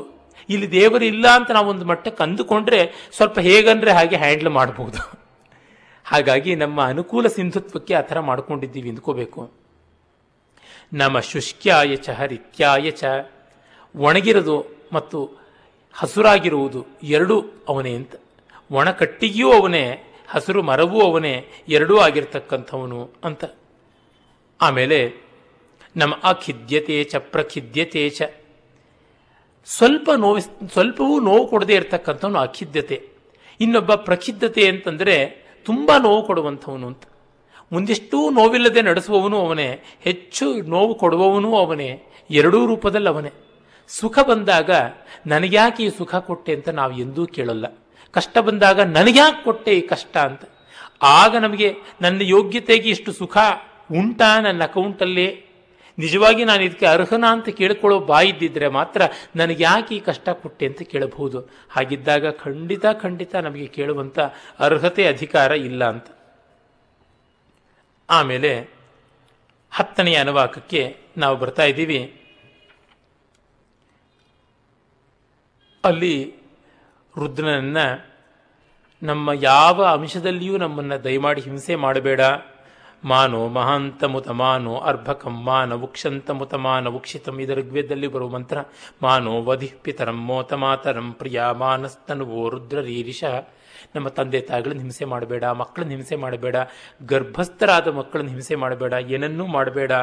ಮಾನಸ್ತೋಕೇತನ ಏ ಮಾನ ಆಯುಷಿ. ನಮ್ಮ ಮಕ್ಕಳಲ್ಲಿ, ನಮ್ಮ ಗೋವುಗಳಲ್ಲಿ ಮಾನು ಗೋಶು ಮಾನು ಅಶ್ವೇಶು, ನಮ್ಮ ಕುದುರೆಗಳಲ್ಲಿ ವೀರಾನ್ಮಾನು, ನಮ್ಮ ವೀರರಲ್ಲಿ, ನಮ್ಮ ಸೇವಕರಲ್ಲಿ ಯಾರಲ್ಲಿಯೂ ನಿನ್ನ ಕೋಪತಾಪವನ್ನು ತೋರಿಸಬೇಡ ಅಂತ ಕೇಳುವಂಥದ್ದಾಗುತ್ತೆ. ಹೀಗೆ ರುದ್ರನನ್ನ ಬಗೆ ಬಗೆಯಾಗಿ ಪ್ರಾರ್ಥನೆ ಮಾಡ್ತಾ, ಏನು? ಆಯುಧಂ ನಿಧಾಯ ಕೃತ್ಯಂ ವಸಾನ್ ಆಚರಪಿ ಪಿನಾಕಂ ಬಿಬ್ರದಾಗಹಿ ನೀನು ಅಲಂಕಾರಕ್ಕಾಗಿ ಆಯುಧ ಹಿಡ್ಕೊಂಡು ನಮ್ಮ ಮುಂದೆ ಬಾಪ್ಪ ಸಾಕು ಅಂತ. ನೀನು ಎಲ್ಲವನ್ನು ಬಿಸಾಕು ಅಂತ ಕೇಳಲ್ಲ. ಶೋಭೆಯಾಗಿ, ಆಯುಧ ಅಲಂಕಾರವಾಗಿರಲಿ, ಆ ರೀತಿಯಾಗಿ ನಮ್ಮ ಕಡೆಗೆ ಬಾ ಅಂತ. ಇದು ದೇವರನ್ನ ಎಷ್ಟು ಸಲಿಗೆಯಿಂದ ಪ್ರಾರ್ಥನೆ ಮಾಡುವಂಥ ಒಂದು ಸೊಗಸು. ಮತ್ತೆ ಹನ್ನೊಂದನೆಯ ಅನುವಾಕದ ಒಂದು ಮಂತ್ರ ನೋಡಬಹುದು ನಮೋ ರುದ್ರೇಭ್ಯೋ ಯೇ ಪೃಥಿವ್ಯಾಂ ಯೇ ಅಂತರಿಕ್ಷೇ ಯೇ ದಿವಿ ಯೇಷಾಮನ್ನಂ ವಾತು ಅನ್ನುವಲ್ಲಿ ಯಾರು ಆಕಾಶದಲ್ಲಿದ್ದಾರೆ, ಭೂಮಿಯಲ್ಲಿದ್ದಾರೆ, ದ್ಯುಲೋಕದಲ್ಲಿದ್ದಾರೆ, ಅವರೆಲ್ಲರನ್ನೂ ಕೂಡ ನಾವು ಗೌರವಿಸ್ತೇವೆ ಅಂತ ಹೇಳ್ತಾ ನಮಸ್ತೇನೋ ಮೃಡಯಂತು ತೇ ಯಂ ದ್ವೇಷ್ಟಿತಂ ವೋಜಂಭೇ ದಧಾಮಿ. ಇದು ನೋಡಿ ಬಹಳ ಬಹಳ ನನಗಿಷ್ಟವಾದ ಸಾಲು. ಯಾರು ಈ ಬಗ್ಗೆ ಏನಾದರೂ ಅಂದುಕೊಳ್ಳಿ, ಪರವಾಗಿಲ್ಲ. ನನ್ನ ಬೆಂಬಲವಾಗಿ ವೇದ ಇದೆ ಅಂತ ಅಂದ್ಕೋತೀನಿ. ಯಾರನ್ನ ನಾವು ಮನಸಾ ದ್ವೇಷಿಸ್ತೀರೋ ಮತ್ತು ಯಾ ದ್ವೇಷಿಸ್ತೀವೋ, ಯಾರು ನಮ್ಮನ್ನ ಮನಸಾ ದ್ವೇಷಿಸ್ತಾರೋ, ಅವರನ್ನ ನೀನು ದಂಡಿಸು ಅಂತ ಕೇಳುವಂಥದ್ದು. ಇದು ಎಂಥದ್ದು ವೇದ, ಇಷ್ಟು ಕೆಟ್ಟ ಬುದ್ಧಿಯಾ ಅಂತಂದರೆ, ಒಳ್ಳೆಯವರನ್ನ ಆಗರ್ಭ ದ್ವೇಷ ಮಾಡುವಂಥವರು ಕೆಲವರು ಇರ್ತಾರೆ. ಅಂತ ಅಸತ್ಶಕ್ತಿಯನ್ನ ದ್ವೇಷ ಮಾಡುವಂಥವರಾಗಿ ನಾವು ಇರಬೇಕಾಗತ್ತೆ. In terms of values no compromise ಅಂತೀವಲ್ಲ, ಆ ತರಹ. Those who are those who have scant respect for values ಮೌಲ್ಯಗಳ ಬಗ್ಗೆ, ಸತ್ವದ ಬಗ್ಗೆ ಸಂಪೂರ್ಣವಾದಂಥ ವೈಮುಖ್ಯ ಹೊಂದಿದವರಿದ್ದಾರಲ್ಲ, ಅವರನ್ನು ನಾವು ದ್ವೇಷಿಸ್ತೀವಿ. ಅವರನ್ನ ನಾವು ದ್ವೇಷಿಸೋದು ಮಾತ್ರವಲ್ಲ, ಅವರು ನಮ್ಮನ್ನು ದ್ವೇಷಿಸ್ತಾರೆ, ಅಂಥವ್ರನ್ನ ನೀನು ಬಲಿ ಹಾಕು ಅಂತ ಕೇಳುವಂಥದ್ದು. ಇದು ನಿಜವಾದ ವೇದದ ಸ್ಪಿರಿಟ್ ಅಂತ ನನಗನ್ಸುತ್ತೆ. ಅಂದರೆ ಗ್ರಾಸ್ ರೂಟ್ ರಿಯಾಲಿಟಿಯನ್ನು ಅದು ಒಪ್ಪಿದೆ. ಇಲ್ಲವಾದರೆ ಬರೀ ಎಲ್ಲ ರಾಮಾಯ ಸ್ವಸ್ತಿ ರಾವಣಯ ಸ್ವಸ್ತಿ ಅಂತನ್ನುವಂಥ ಸೂಪರ್ಫಿಷಿಯಲ್ ಲೆವೆಲ್ದಾಗ್ತಾ ಇತ್ತು. ವೇದ ಆ ಥರದ್ದಲ್ಲ. ಇದು ಗ್ರಾಸ್ ರೂಟ್ ರಿಯಾಲಿಟಿನ ಹೇಳುವ ಕಾರಣ ನೆಲಕ್ಕೆ ಅಂಟಿಕೊಂಡಿರುವುದರಿಂದ ಅದು ತೋರಿಸುತ್ತೆ. ಅನ್ಯಾಯಗಾರನನ್ನು ಸುಮ್ಮನೆ ಬಿಡಬಾರದು ಅನ್ನುವಂಥದ್ದು. ಮಹಾಭಾರತ ರಾಮಾಯಣಾದಿಗಳು ಇದಕ್ಕೆ ಎದ್ದು ಕಾಣುವಂಥ ನಿದರ್ಶನಗಳಾಗಿವೆ. ಭಾರತದ ಇತಿಹಾಸದಲ್ಲಿ ಕೂಡ ನಾವು ಅದನ್ನೇ ಕಾಣ್ತೀವಿ. ಯಾವುದು ಯುಕ್ತ ಅಂದರೆ ಅದೇ ಅಂತನ್ಸುತ್ತೆ ನನಗೆ ಜಾನ್ ಮಿಲ್ಟನ್ ಮಾತು ಮತ್ತೆ ಮತ್ತೆ ಜ್ಞಾಪಕ ಬರೋದದೆ. ಒಳ್ಳೆಯತನ ಅನ್ನೋದು ಹೇಳಿತನದ ಮತ್ತೊಂದು ಪರ್ಯಾಯ ಶಬ್ದ ಅಲ್ಲ. ಕೆಟ್ಟದ್ದನ್ನು ಹುಡುಕಿಕೊಂಡು ಹೋಗಿ ಅಟ್ಟಿಸಿಕೊಂಡು ಬಡದು ಬಾಯಿಗೆ ಹಾಕ್ಕೊಳ್ಳುತ್ತಲ್ಲ ಅದೇ ಒಳ್ಳೆಯತನ ಅಂತಾನೆ. ನಿಜವಾದ ಮಾತದು ಅಂತನ್ಸುತ್ತೆ ದುಷ್ಟತನವನ್ನು ಕಂಡು ಡಿ ವಿ ಜಿಯವರು ಗೇಲಿ ಮಾಡ್ತಾರೆ ಈ ಥರದ ಒಳ್ಳೆತನವನ್ನು. ತೇರನ್ನು ಕಂಡರೆ ಐದಾರು ಮಾರು ದೂರವಿರು. ದುಷ್ಟನನ್ನು ಕಂಡರೆ ಊರಿಂದ ಆಚೆಗೆ ದೂರ ಸರಿ ಅಂತ ಈ ಥರದ ನೀತಿ ಹಾಡುಗಳನ್ನು ಎಂದು ನಮ್ಮ ಪೂರ್ವಿಕರು ಹಾಡಿದ್ರು. ಅಂದೇ ಹಾಳಾದವಿ ನಾವು ಅಂತಂತಾರೆ. ದುಷ್ಟತನವನ್ನು ದಮನ ಮಾಡಬೇಕಲ್ವ? ಪೂತಿ ನರಸಿಂಹಾಚಾರ್ಯರು ಅವರ ಮನೋಧರ್ಮ ತುಂಬ ಸುಕುಮಾರ ಮನೋಹರವಾದದ್ದು. ಅಂಥವರು ಕೂಡ ಹರಿಣಾಭಿಸರಣ ಅನ್ನುವಂಥ ಗೀತ ರೂಪಕದಲ್ಲಿ ಕಟ್ಟಕಡೆಗೆ ತೋರಿಸ್ತಾರೆ. ಆ ರಾವಣ ಸೀತಾಪಹರಣ ಮಾಡಿ ಹೊರಡ್ತಾ ಇರುವಾಗ, ಇನ್ನೇನು ಗತಿ ಎನ್ನುವಾಗ ಅಲ್ಲಿಂದ ಮುಗಿಸೋಲ್ಲ. ಜಟಾಯು ಬರ್ತಾನೆ. ಎಲ್ಲೆಲ್ಲಿ ಅನ್ಯಾಯ ಬರುತ್ತೋ ಅಲ್ಲಿ ರಾಮನ ಬಂಟ ಬರ್ತಾನೆ ಅಂತನ್ನುವ ಮಂಗಳ ಧ್ವನಿಯಿಂದ ಮುಗಿಸ್ತಾರೆ. ಅದು ಬೇಕೇ ಬೇಕಾಗುತ್ತೆ. ಆ ಅಶ್ಯೂರೆನ್ಸ್ ಇಲ್ಲದೆ ಇದ್ರೆ ಒಳಿತು ಬಾಳುವುದಕ್ಕಾಗೋದಿಲ್ಲ. ಒಳಿತನ್ನು ಬಾಳಗೊಡಬೇಕು. ಹೀಗೆ ರುದ್ರ ಪ್ರಶ್ನೆ ಮುಗಿಯುತ್ತದೆ. ಹನ್ನೊಂದು ಅನುವಾಕದ್ದು. ಅದಾದ ಮೇಲೆ ನಾವು ಚಮಕಕ್ಕೆ ಹೋಗ್ತೀವಿ. ಚಮಕ ತುಂಬ ತುಂಬ ಚೆನ್ನಾಗಿರುವ ನಮ್ಮ ಬೈಕೆಗಳನ್ನೆಲ್ಲ ಮುಡುಗಟ್ಟಿ ತೋರಿಸುವಂಥದ್ದು. ಅಲ್ಲಿಂದ ಕೆಲವೊಂದು ಮಂತ್ರಗಳನ್ನು ಗಮನಿಸಬಹುದು ನಾವು. ಈ ಚಮಕ ಯಜ್ಞದಲ್ಲಿ ಪೂರ್ಣಾಹುತಿ ಕೊಡುವಾಗ ನಾವು ಬಳಸುವಂಥದ್ದು ವಸೋರ್ಧಾರ ಅಂತಂತೀವಲ್ಲ? ಪೂರ್ಣಾಹುತಿ ಕೊಡುವಾಗ ಆ ವಸೋರ್ಧಾರ ಮಂತ್ರಕಾಲದಲ್ಲಿ ಚಮಕದ ವಿನಿಯೋಗ ಉಂಟು. ಮತ್ತು ಈ ಚಮಕದಲ್ಲಿ ಆ ಕಾಲಕ್ಕೆ ಅವರು ಒಳ್ಳೆಯ ಬದುಕಿಗೆ ಏನೆಲ್ಲ ಬೇಕು ಅಷ್ಟನ್ನು ಕೂಡ ಅವರು ಹಿಡಿದಿಟ್ಟಿದ್ದಾರೆ ಅಂತ ಅನ್ನೋದು ಗೊತ್ತಾಗುತ್ತೆ. ವಾಜಶ್ಚಮೆ ಪ್ರಸವಶ್ಚಮೆ ಪ್ರೈತಿಶ್ಚಮೆ ಅಂತ ಆರಂಭವಾಗುತ್ತೆ. ನನಗೆ ಅನ್ನ ಮತ್ತು ಅನ್ನದ ಒಡೆತನವನ್ನು ಕೊಡು ಅಂತ ಕೇಳ್ತೀವಿ. ವಾಜಶ್ಚಮೆ ಪ್ರಸವಶ್ಚಮೆ ಅಂತಂದರೆ ಮತ್ತೆ ಪ್ರೈತಿಶ್ಚಮೆ ಅದರ ಕುತೂಹಲ ಅದನ್ನು ಅಭ್ಯುದಯಕ್ಕೆ ಬಳಸಬೇಕು ಅನ್ನುವ ಮನೋಬುದ್ಧಿ ಅದು ಬೇಕು ಅಂತ. ನೋಡಿ, ಅನ್ನ ಬೇಕು, ಅನ್ನದ ಮೇಲೆ ಒಡೆತನ ಬೇಕು, ಅದರೊಳಗೆ ಪ್ರಾಮಾಣಿಕವಾದ ಕುತೂಹಲ, ಅಭ್ಯುದಯ ಬೇಕು ಅಂತ. ಏನು? ಒಂದು ಅನ್ನಕ್ಕೆ ಇಷ್ಟೆಲ್ಲ ಅಂತಂದರೆ, ಎಷ್ಟೋ ಬಾರಿ we are slaves to our food ಹಾಗಲ್ಲ. ನಮಗದರ ಒಡೆತನ ಇದೆ ಅಂದರೆ, ಈಗ ಸಾಕು ಅಂದರೆ ಸಾಕು ಅಂತ ಕಂದ್ಕೋತೀವಿ ಊಟ ಮಾಡುವಾಗ. ಎಷ್ಟೋ ಜನಕ್ಕೆ ಬಾಯಿ ಚಪಲ ಎಷ್ಟು ಜಾಸ್ತಿ ಆಗಿಬಿಡುತ್ತೆ ಅಂದರೆ, ಎಂದೂ ಏನನ್ನೂ ಕಾಣದೇ ಇರೋರ ಥರ ತಿಂತಾ ಇರ್ತಾರೆ. ಹೊಟ್ಟೆಗೆ ಇಷ್ಟು ಸಾಕು ಅಂತ ತೃಪ್ತಿ ಮಾಡಿಸ್ಕೊಳ್ಳುವುದು. ನನಗೆ ನನ್ನ ಸ್ನೇಹಿತರು ಮಂಟಪ ಪ್ರಭಾಕರ ಉಪಾಧ್ಯಾಯರ ನೆನಪು ಬರುತ್ತೆ. ಅವರಿಗೆ ಒಂದು ರೀತಿಯಾಗಿ ಅನ್ನ ವಿಜಯ ಉಂಟು. ತಿಂದರೆ ಎಷ್ಟು ಬೇಕಾದ್ರೆ ತಿಂತೀನಿ ಅಂತಾರೆ. ಅರೆ, ಇಷ್ಟಕ್ಕೆ ಸಾಕು ಮಾಡ್ಕೊಳ್ತೀನಿ ಅಂತ ಒಂದು ಮುಷ್ಟಿ ಅನ್ನದಲ್ಲಿ ಐದು ಬಗೆಯ ಊಟವನ್ನು ಮಾಡ್ತಾರೆ. ಒಂದು ತಂಬುಳಿ ಆಗ್ಬೋದು, ಒಂದು ತೊವ್ವೆ ಆಗ್ಬೋದು, ಒಂದು ಹುಳಿ ಆಗ್ಬೋದು, ಒಂದು ಸಾರು ಆಗ್ಬೋದು, ಒಂದು ಮಜ್ಜಿಗೆ ಅನ್ನ ಆಗ್ಬೋದು. ಅಷ್ಟನ್ನು ಮಾಡ್ತಾರೆ. ಬೇಕು ಅಂದರೆ ಎರಡು ದಿವಸದ್ದು ಒಟ್ಟಿಗೆ ಸೇರಿಸಿ ಊಟ ಮಾಡ್ತೀನಿ ಅಂತಾರೆ. ಇದು ನಿಜವಾಗಿ ಅನ್ನದ ಮೇಲಿನ ಅಧಿಕಾರ ಅಂತಂದ್ರೆ. ಅನ್ನದ ಮೇಲಿನ ಒಡೆತನ ಅಂತಂದ್ರೆ ನಾನು ಹೇಳದಂತೆ ನನ್ನ ಆಹಾರ ಕೇಳುವಂತೆ ಮಾಡಿಕೊಳ್ತೀನಿ ಅಂತ. ಇದು ಆ ಒಂದು ಮಾತಿನ ಸ್ವಾರಸ್ಯ.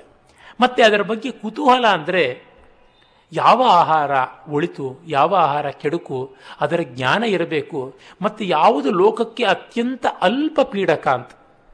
ಈ ದೃಷ್ಟಿಯಿಂದ ಕಂಡಾಗ ಸಸ್ಯಾಹಾರ, ಮಾಂಸಾಹಾರಾದಿಗಳ ಬಗ್ಗೆ ದೊಡ್ಡ ಚರ್ಚೆ ನಡೀತಾ ಇದೆ. ಒಂದು ಮಾತು ಮಾತ್ರ ನಿರ್ಣಾಯಕವಾಗಿ ಹೇಳಬಹುದು. ಯಾವುದು ಅತಿ ಕಡಿಮೆ ಪ್ರೋಸೆಸ್ ಆಗಿರುತ್ತೋ ಅದು ಹೆಚ್ಚು ಲೋಕಕ್ಕೆ ಜ ಜಗತ್ತಿಗೆ ಹಿತಕರವಾದದ್ದು. ಅಂದರೆ ಮಾಂಸಾಹಾರವಾಗಿ ಸಸ್ಯಾಹಾರ ಬದಲಾಗಬೇಕು ಅಂದರೆ ಪ್ರೋಸೆಸ್ ಹೆಚ್ಚಿದೆ. ಆದರೆ ಸಸ್ಯಾಹಾರಕ್ಕೆ ಕಡಿಮೆ ಇದೆ. ಈ ಸಸ್ಯವನ್ನು ಪ್ರಾಣಿಗಳು ತಿಂದು ಪ್ರಾಣಿಯಿಂದ ಬರುವಂಥದ್ದು ಆಹಾರ ಅಲ್ವ? ಆದರೆ ನೇರವಾಗಿ ಸಸ್ಯದಿಂದಲೇ ಬರುವಂಥ ಆಹಾರ ಅಂದರೆ ಒಂದು ಸ್ಟೆಪ್ ಆಫ್ ಪ್ರೋಸೆಸಿಂಗ್ ಕಡಿಮೆ ಮಾಡಿದ್ದೀವಿ ಅಂತ.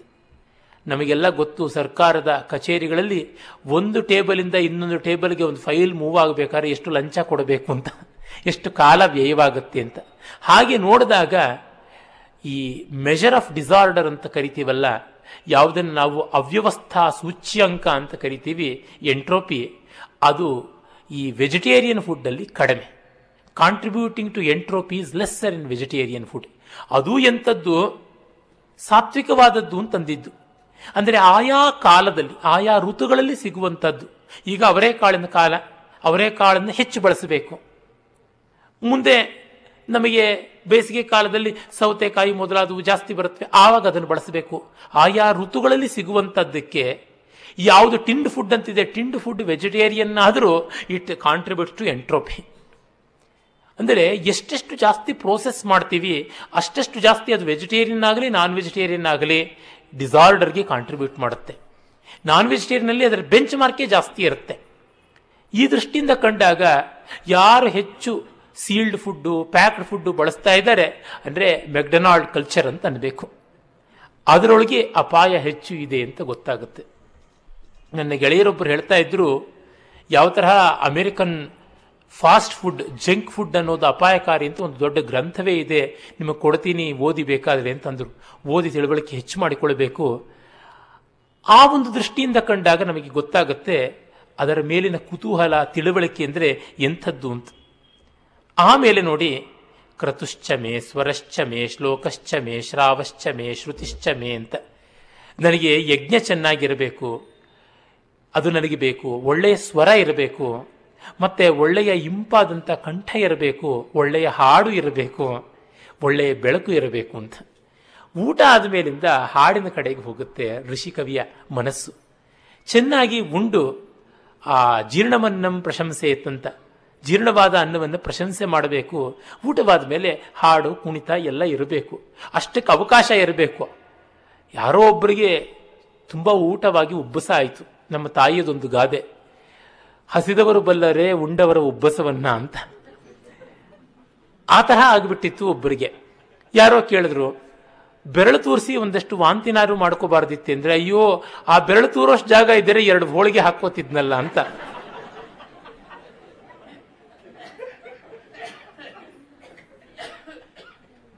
ಆ ತರಹ ಅಲ್ಲ. ಹಾಡುವುದಕ್ಕೂ ಒಂದಷ್ಟು ಉಳಿಸಿಕೊಳ್ಳಬೇಕು ಕುಣಿಯುವುದಕ್ಕೂ ಒಂದಷ್ಟು ಉಳಿಸಿಕೊಳ್ಳಬೇಕು ರುಚಿಯನ್ನ ಅಂತ.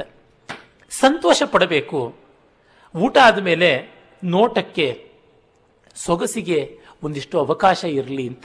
ಆ ಲಘುತ್ವ ಇದೆಯಲ್ವಾ ಅದು? ಲಘ್ವಾಶಿ, ವಿವಿಕ್ತ ಸೇವಿ, ಲಘ್ವಾಶಿ ಎನ್ನುವ ಮಾತು ಬರುತ್ತೆ. ನಾಯಿಗೆ ಅಂಥದ್ದಂತೆ. ಅದು ಲಘ್ವಾಶಿಯಾಗಿರುತ್ತೆ ಅಂತ ಆ ಕಾರಣದಿಂದಲೇ ವೃದ್ಧ ಚಾಣಕ್ಯದ ನೀತಿಯಲ್ಲಿ ಬರುತ್ತೆ, ನಾಯಿಯ ಗುಣಗಳಲ್ಲಿ ಒಂದು ಲಘ್ವಾಶಿತೆ.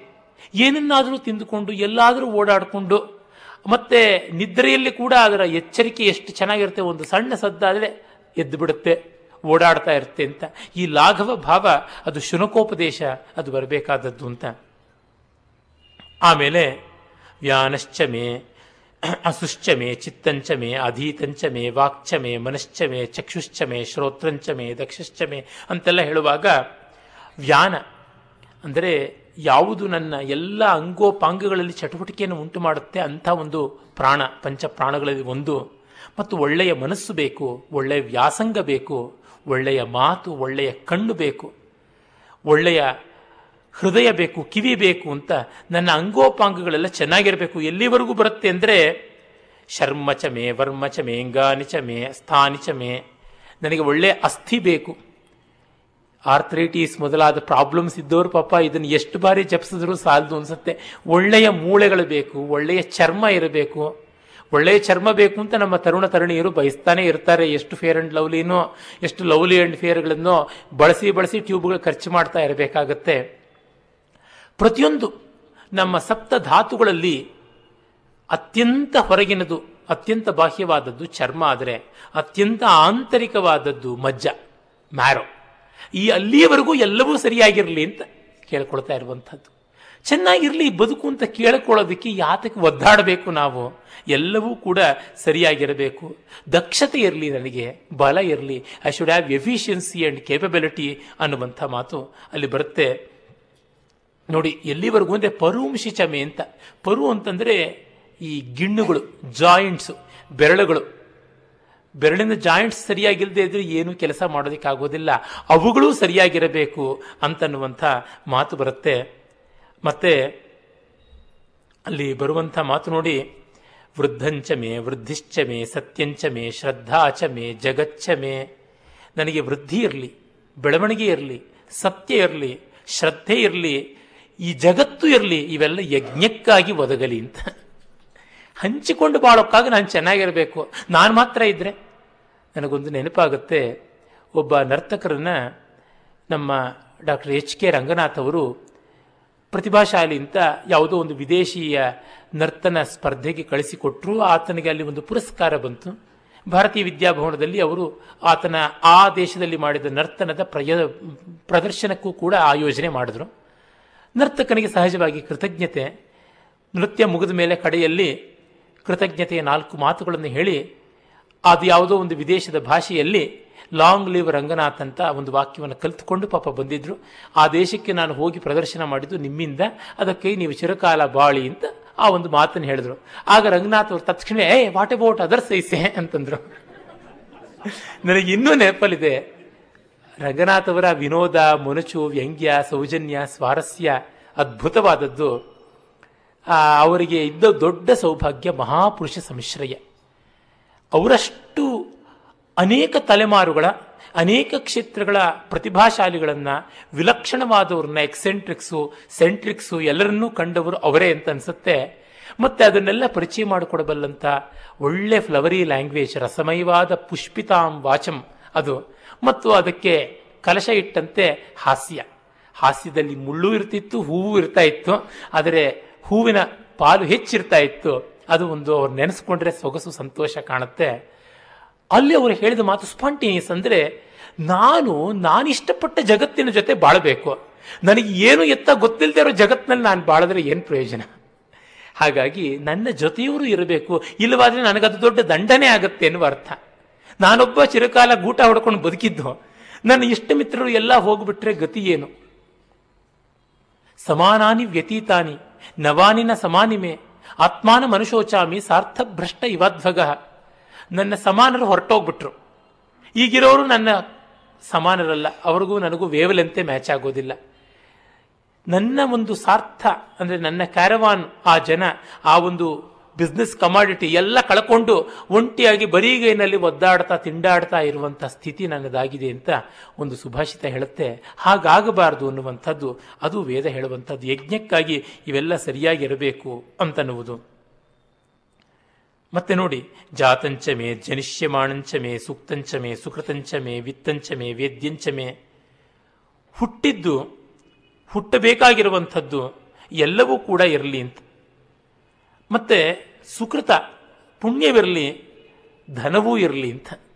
ಬರೀ ಪುಣ್ಯ ಕಟ್ಕೊಂಡು ಏನು ಮಾಡೋಣ? ಬರೀ ದುಡ್ಡಿಟ್ಕೊಂಡು ಏನು ಮಾಡೋಣ?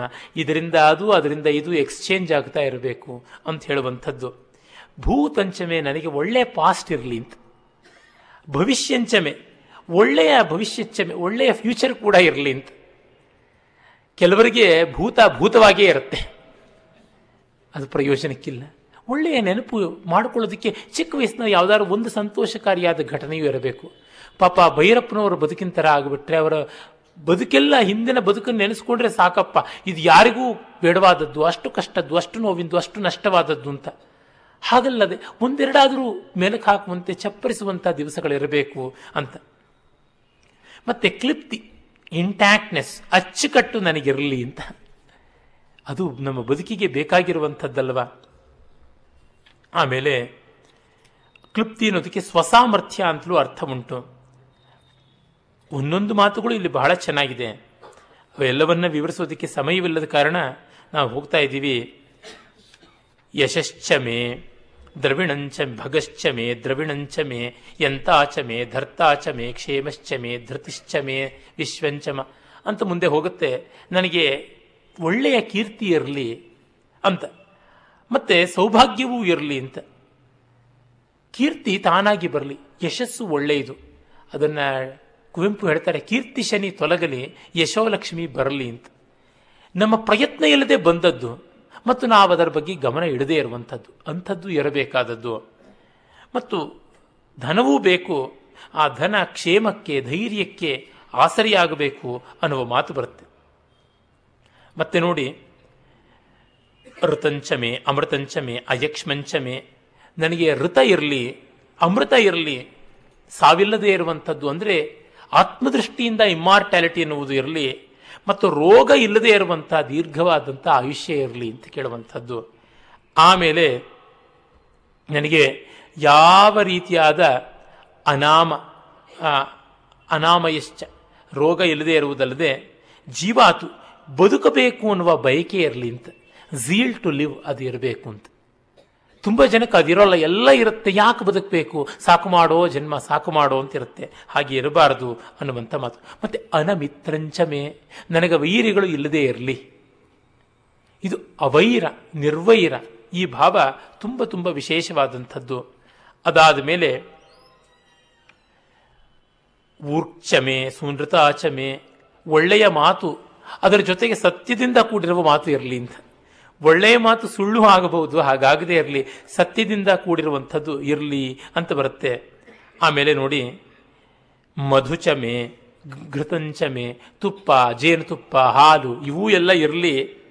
ಜೊತೆಗೆ ಸಗ್ಧಿಶ್ಚಮೆ ಸಪಿಹಿ ತಿಶ್ಚಮೆ ತಿನ್ನುವುದಕ್ಕೆ ಒಬ್ಬ ಜೊತೆಗಾರ ಇರಲಿ, ಕುಡಿಯುವುದಕ್ಕೆ ಒಬ್ಬ ಜೊತೆಗಾರ ಇರಲಿ ಅಂತ. ಹಲವು ಬಾರಿ ನಾನು ಭಾಷಣಗಳಲ್ಲಿ ಈ ಎರಡು ಮಾತುಗಳನ್ನು ಹೇಳಿದ್ದೀನಿ. ತುಂಬ ನನಗೆ ಇಷ್ಟವಾದದ್ದು. ಈ ಒಂದು ಮಾತುಗಳ ಸ್ವಾರಸ್ಯವನ್ನು ನನಗೆ ಕರುಣಿಸಿಕೊಟ್ಟವರು ಪೂಜ್ಯರಾದ ರಂಗನಾಥ್ ಶರ್ಮಾ ಅವರು. ಒಮ್ಮೆ ಅವ್ರ ಮನೆಗೆ ಹೋದಾಗ ಇನ್ನೊಬ್ಬರು ವಿದ್ವಾಂಸರು, ಸ್ನೇಹಿತರ ಜೊತೆ ಹೋದರೆ ರಾಜಗೋಪಾಲ ಶರ್ಮಾ, ದೊಡ್ಡ ವೇದ ವಿದ್ವಾಂಸರು ಅವರು, ಘನಪಾಠಿಗಳು. ರಂಗನಾಥ್ ಶರ್ಮರು ನಮಗೆ ತಿಂಡಿ, ಕಾಫಿ ಎಲ್ಲ ತಂದು ಕೊಟ್ಟರು ಅಯ್ಯೋ, ನೀವೇ ನಮಗೆ ತಂದು ಕೊಡಬೇಕೆ, ಸಂಕೋಚವಾಗ್ತಾ ಇದೆ ಅಂದರೆ, ಇಲ್ಲ ನಾನು ತಿನ್ನುವ ಹೊತ್ತು ಅಂತ ಹೇಳ್ತಾ ಸಗ್ಧಿಶ್ಚಮೆ ಸಪೀತಿಶ್ಚಮೆ ಅಂದರು. ಏನು ಅಂದರೆ, ತಿನ್ನುವಾಗ ಒಬ್ಬ ಜೊತೆಗಾರ ಇರಲಿ, ಕುಡಿಯುವಾಗ ಒಬ್ಬ ಜೊತೆಗಾರ ಇರಲಿ ಅಂತ ವೇದ ಹೇಳ್ತಿದೆಯಲ್ಲ ಅಂತ. ராஜகோபால் சர்மா ಅವರು ಇನ್ನಾ என்ன ಅವಳದರೂ ವೇದಂ வேதம் சொல்லிருந்தும் சொல்லியிருந்தேன் ಮಂಡಕಿ, ಇದು ಏರವೇ ಇಲ್ಲಯೇ, ಇವಳ ಅಳಗ அழகா ಇವಳ ಅರ್ಮೆಯ ಅರಮಯ್ಯ ಇರಕ್ಕಂತ ಹೇಳ್ಬಿಟ್ಟು ಅವ್ರು ಅಂತಂದ್ರು ಎಷ್ಟು ಬಾರಿ, ನೂರಾರು ಬಾರಿ ವೇದ ಹೇಳಿ ಕಂಠತ ಮಾಡಿಕೊಂಡು ಘನಪಾಠ ಹೇಳುವಂಥವನು. ಅರೆ, ಈ ಎರಡು ಪದಗಳ ಸ್ವಾರಸ್ಯ ನಮಗೆ ಅರ್ಥವಾಗಲಿಲ್ಲವಲ್ಲ ಅಂತ. ಇದು ವೇದ ಕರುಣಿಸುವಂಥದ್ದು. ನಾನೊಬ್ಬನೇ ತಿನ್ನುವಂಥದ್ದಲ್ಲ, ಬೇರೊಬ್ಬರಿಗೂ ಕೊಡುವಂಥದ್ದು. ಇರಲಿ ಅಂತ ಅನ್ನುವುದು. ರಾಮಾಯಣದಲ್ಲಿ ಅದಕ್ಕೆ ತಾನೇ ಕಚ್ಚಿತ್ ಸ್ವಾದುಕೃತಂ ಭೋಜ್ಯಮೇ ಕೋ ನಾಶ್ನಾಸಿ ರಾಘವ ಅಂತ ರಾಮ ಭರತನ ಕೇಳ್ತಾನೆ. ರುಚಿಯಾದ ಆಹಾರವನ್ನು ನೀನೊಬ್ಬನೇ ತಿಂತಾ ಇಲ್ಲ ತಾನೆ ಅಂತ. ಸಹಭೋಜನ. ಇಲ್ಲಿ ನಮಗೆ ಗೊತ್ತಾಗುತ್ತೆ ಸಹಪಂಕ್ತಿ ಭೋಜನದಲ್ಲಿ ಇರುವ ಸ್ವಾರಸ್ಯ ಎಂಥದ್ದು ಅಂತ ಅಲ್ಲಿ ಒಬ್ಬ ಮಹಾನುಭಾವ ಇದ್ರೆ ಆ ಸಹಸ್ರಾತ್ ಪಂಕ್ತಿ ಪುನಂತಿ. ಅವರು ಕೂತ ಪಂಕ್ತಿಯನ್ನೇ ಪಾವನ ಮಾಡಿಬಿಡ್ತಾರೆ. ಅವ್ರ ಜೊತೆಗೆ ಊಟಕ್ಕೆ ಕೂತ್ಕೊಳ್ಳೋದೇನೆ ಒಂದು ಸೌಭಾಗ್ಯ ಅಂತ. ಶ್ರೋತ್ರಿಯಾನ್ನಂ ಭುಂಜೀತ ಅನ್ನುವ ಮಾತು ಉಂಟು. ಶ್ರೋತ್ರಿಯರ ಮನೆಯ ಊಟವನ್ನು ಬಯಸಬೇಕಂತೆ.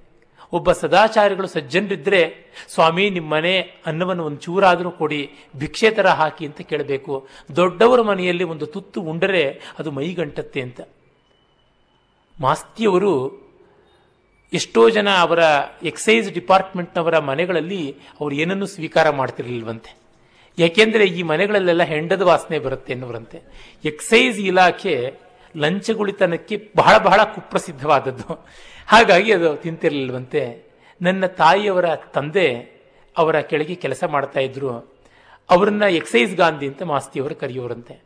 ನಿನ್ನ ಮನೇಲಿ ಒಬ್ಬನ ಮನೇಲಪ್ಪ, ಹೆಂಡದ ವಾಸನೆ ಇಲ್ಲ, ನೀನು ಏನು ಕೊಟ್ಟರು ಪರವಾಗಿಲ್ಲ ಅಂತನ್ನೋರಂತೆ. ಅಂದರೆ ಒಳ್ಳೆಯವರ ಮನೆಯಲ್ಲಿ ತಿನ್ನಬೇಕಾದದ್ದು, ಅದಕ್ಕಾಗಿ ಬಯಸಬೇಕು ಅಂತ ಹೇಳ್ಬಿಟ್ಟು. ಆ ಕಾರಣದಿಂದಲೇ ನಮ್ಮಲ್ಲಿ ಅನ್ನ ವಿತರಣೆಗೆ ಅನ್ನಂ ಬಹುಕುರ್ವೀತ ಅಂತ ತುಂಬ ದೊಡ್ಡ ಆಯಾಮದಲ್ಲಿ ಅದನ್ನು ಬೆಳೆಸಿದ್ದಾರೆ. ಸಪೀತಿನೂ ಹಾಗೇನೆ. ಮತ್ತೆ ಕೂಯವಾಶ್ಚಮೆ ಹಸಿವನ್ನು ನನಗೆ ಕೊಡು ಅಂತ. ಯಾರು ಕೇಳ್ತಾರೆ ಸ್ವಾಮಿ? ವೇದ ಮಾತ್ರ ಕೇಳುತ್ತೆ. ಹಸಿವನ್ನು ಕೊಟ್ಟರೆ ಮಾತ್ರ ರುಚಿಗೆ ಬೆಲೆ, ಊಟಕ್ಕೆ ಬೆಲೆ, ಮತ್ತೊಬ್ಬನ ಕಡೆಗೆ ಕರುಣೆ ತೋರಿಸುವಂಥ ಅವಕಾಶ ಬರುತ್ತೆ. ತನ್ನ ಹಸಿವಿನ ಕಷ್ಟ ಎಷ್ಟು ಅಂತ ಗೊತ್ತಿದ್ದವನೇ ಮತ್ತೊಬ್ಬನ ಹಸಿವನ್ನು ಅರ್ಥ ಮಾಡಿಕೊಳ್ಳಬಲ್ಲ. ಅದು ಕೂಯವ ಅಂತಂದರೆ ಅದು ಹಾಗೆ ಕ್ಷುಚ್ಛಮೆ. ಜೀವರಾಶಿಗಳಿಗೆ ಬೇಕಾಗಿರ್ತಕ್ಕಂಥದ್ದು ಏನೆಲ್ಲ ಇದೆ? ಕೂಯವಾಶ್ಚಮೆ, ಅನ್ನಂಚಮೆ, ಕು ಕ್ಷುಚ್ಛಮೆ, ವ್ರಿಹಯಶ್ಚಮೆ, ಯವಾಶ್ಚಮೆ, ಮಾಶಾಶ್ಚಮೆ, ತಿಲಾಶ್ಚಮೆ, ಮುದ್ಗಾಶ್ಚಮೆ, ಖಲ್ವಾಶ್ಚಮೆ, ಗೋಧೂಮಾಶ್ಚಮೆ, ಮುಸೂರಾಶ್ಚಮೆ. ಗೋಧಿಯನ್ನು ಕೊಡು, ಬಾರ್ಲಿಯನ್ನು ಕೊಡು ಜವೆ ಗೋಧಿಯನ್ನು ಕೊಡು ಅಕ್ಕಿಯನ್ನು ಕೊಡು, ಬೇಳೆಗಳನ್ನು ಕೊಡು, ಅದರೊಳಗೆ ಎಂಥದ್ದು ಉದ್ದಿನ ಬೇಳೆ ಕೊಡು, ಹೆಸರು ಬೇಳೆ ಕೊಡು, ಹುರಳಿಯನ್ನು ಕೊಡು, ಎಳ್ಳನ್ನು ಕೊಡು, ಈ ಥರದ್ದೆಲ್ಲ ಕೇಳ್ತಾರೆ.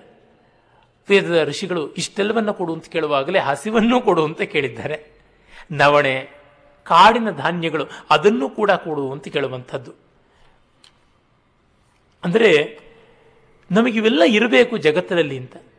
ವೇದ ಋಷಿ ಆ ಕಾಲದಲ್ಲಿ ಇದ್ದಂಥ ಯಾವುದನ್ನು ಎನ್ಲಿಸ್ಟ್ ಮಾಡದೆ ಬಿಟ್ಟಿಲ್ಲ ಅಂತಲೂ ನೋಡಬಹುದು. ಪ್ರಕೃತಿಯ ಎಲ್ಲ ವಿಷಯಗಳ ಬಗ್ಗೆ ಆಸ್ತೆ ವಹಿಸಬೇಕು.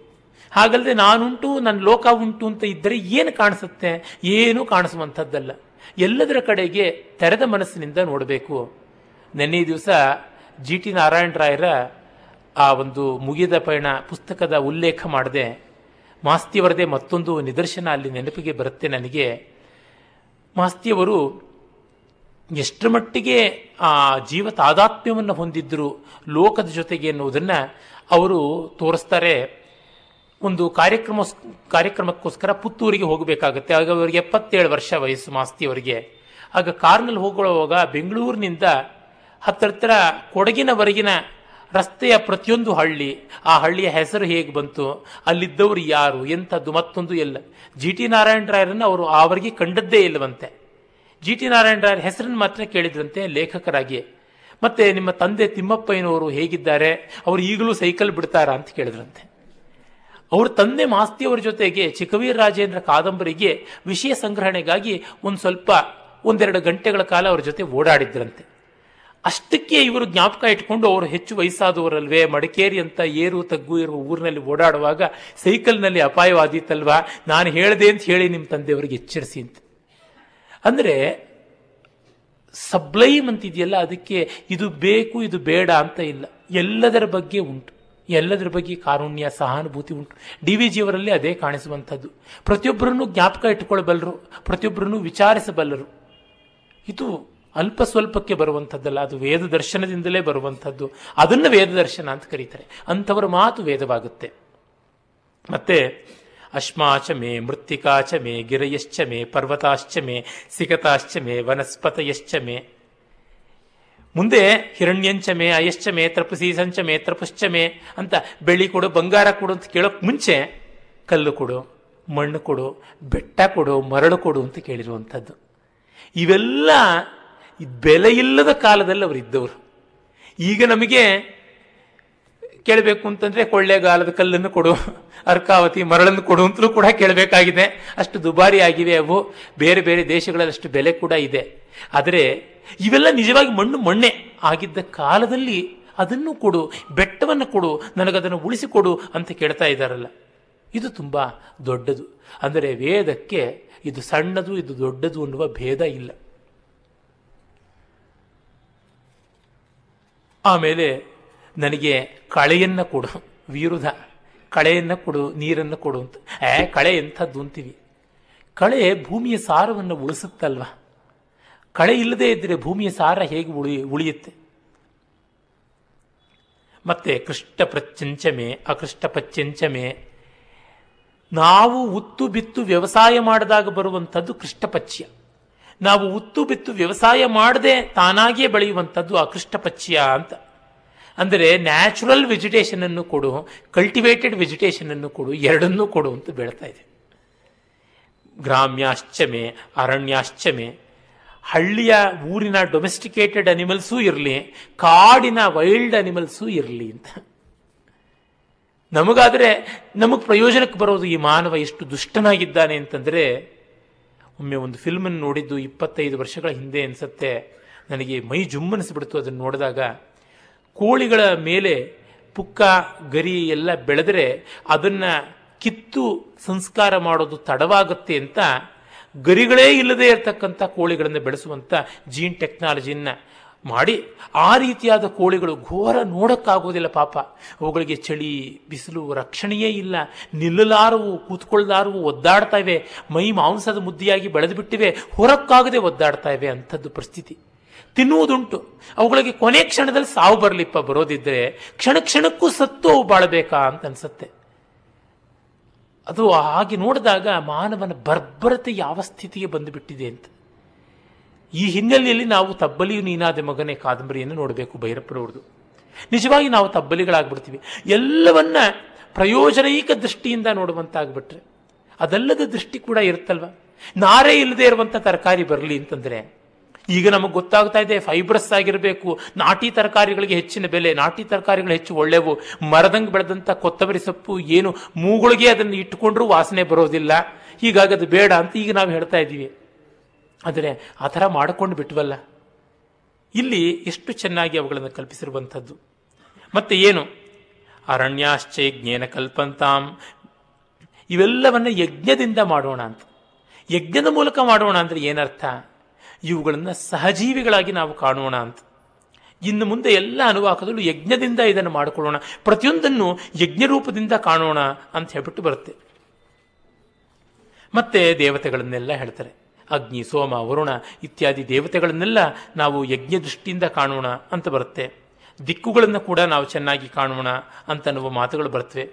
ಮತ್ತೆ ಬೇರೆ ಬೇರೆ ಊರ್ಧ್ವ ಲೋಕಗಳೆಲ್ಲ ಸೂರ್ಯನ ಕಿರಣಗಳು, ಮತ್ತೆ ಇಂದ್ರಲೋಕ, ವಾಯುಲೋಕ, ಮಹರ್ಷಿ ಲೋಕ, ತಪೋಲೋಕ ಇತ್ಯಾದಿಗಳು ಅವುಗಳ ಬಗ್ಗೆ ಎಲ್ಲ ಬರುತ್ತೆ.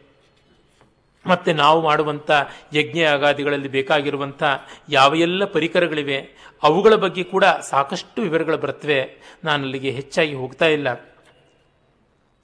ಸುಮ್ಮನೆ ಹೇಳೋದು ಇದ್ಮಶ್ಚಮೆ, ಬರ್ಹಿಶ್ಚಮೆ, ವೇದಿಶ್ಚಮೆ ಧಿಷ್ಣಿಯಾಶ್ಚಮೆ ಸೃಶ್ಚಮೆ, ಚಮಸಾಶ್ಚಮೆ, ಗ್ರಾವಾಣಾಶ್ಚಮೆ, ಸ್ವರವಶ್ಚಮೆ, ಉಪರವಶ್ಚಮೆ ಅಂತೆಲ್ಲ ಹೇಳಿಬಿಟ್ಟು ನನಗೆ ಚಿಕ್ಕ ಚಿಕ್ಕ ಯಜ್ಞವೇದಿಕೆಗಳು ಧಿಷ್ಣಿಯ ಅಂತ ಕರೀತಾರೆ. ದೊಡ್ಡದಾದದ್ದು ವೇದಿ.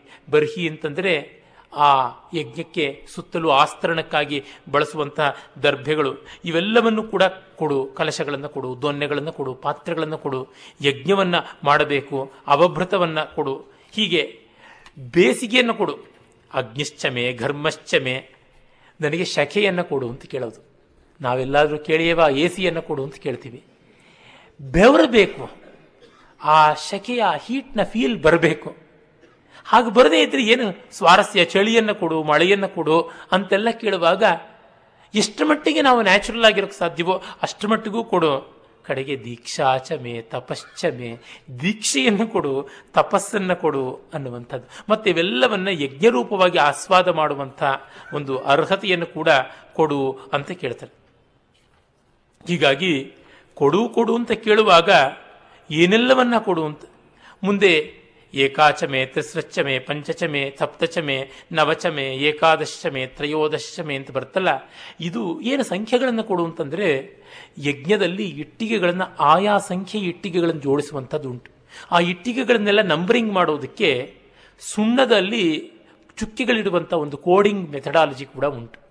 ಅವುಗಳನ್ನು ಹೇಗಂದ್ರೆ ಹಾಗೆ ಇಟ್ಟಿಗೆಯನ್ನು ಜೋಡಿಸೋಕ್ಕಾಗೋದಿಲ್ಲ, ಆ ಹಾರುವ ಗರುಡನ ಆಕಾರದಲ್ಲಿ ಶೇನಚಿತ್ ಮಾಡಬೇಕಾದರೆ ಒಂದೊಂದು ರೀತಿಯಾಗಿ ಇಟ್ಟಿಗೆ ನೆಡಬೇಕು. ಒಂದು ಪದರ ಇದ್ದಂತೆ ಇನ್ನೊಂದು ಪದರ ಇರೋದಿಲ್ಲ. ಅಂದರೆ ಅಲ್ಲಿ ಬ್ರಿಕ್ ಅರೇಂಜ್ಮೆಂಟ್ ವಿಲ್ ಡಿಫರ್ ಯಾಕೆ?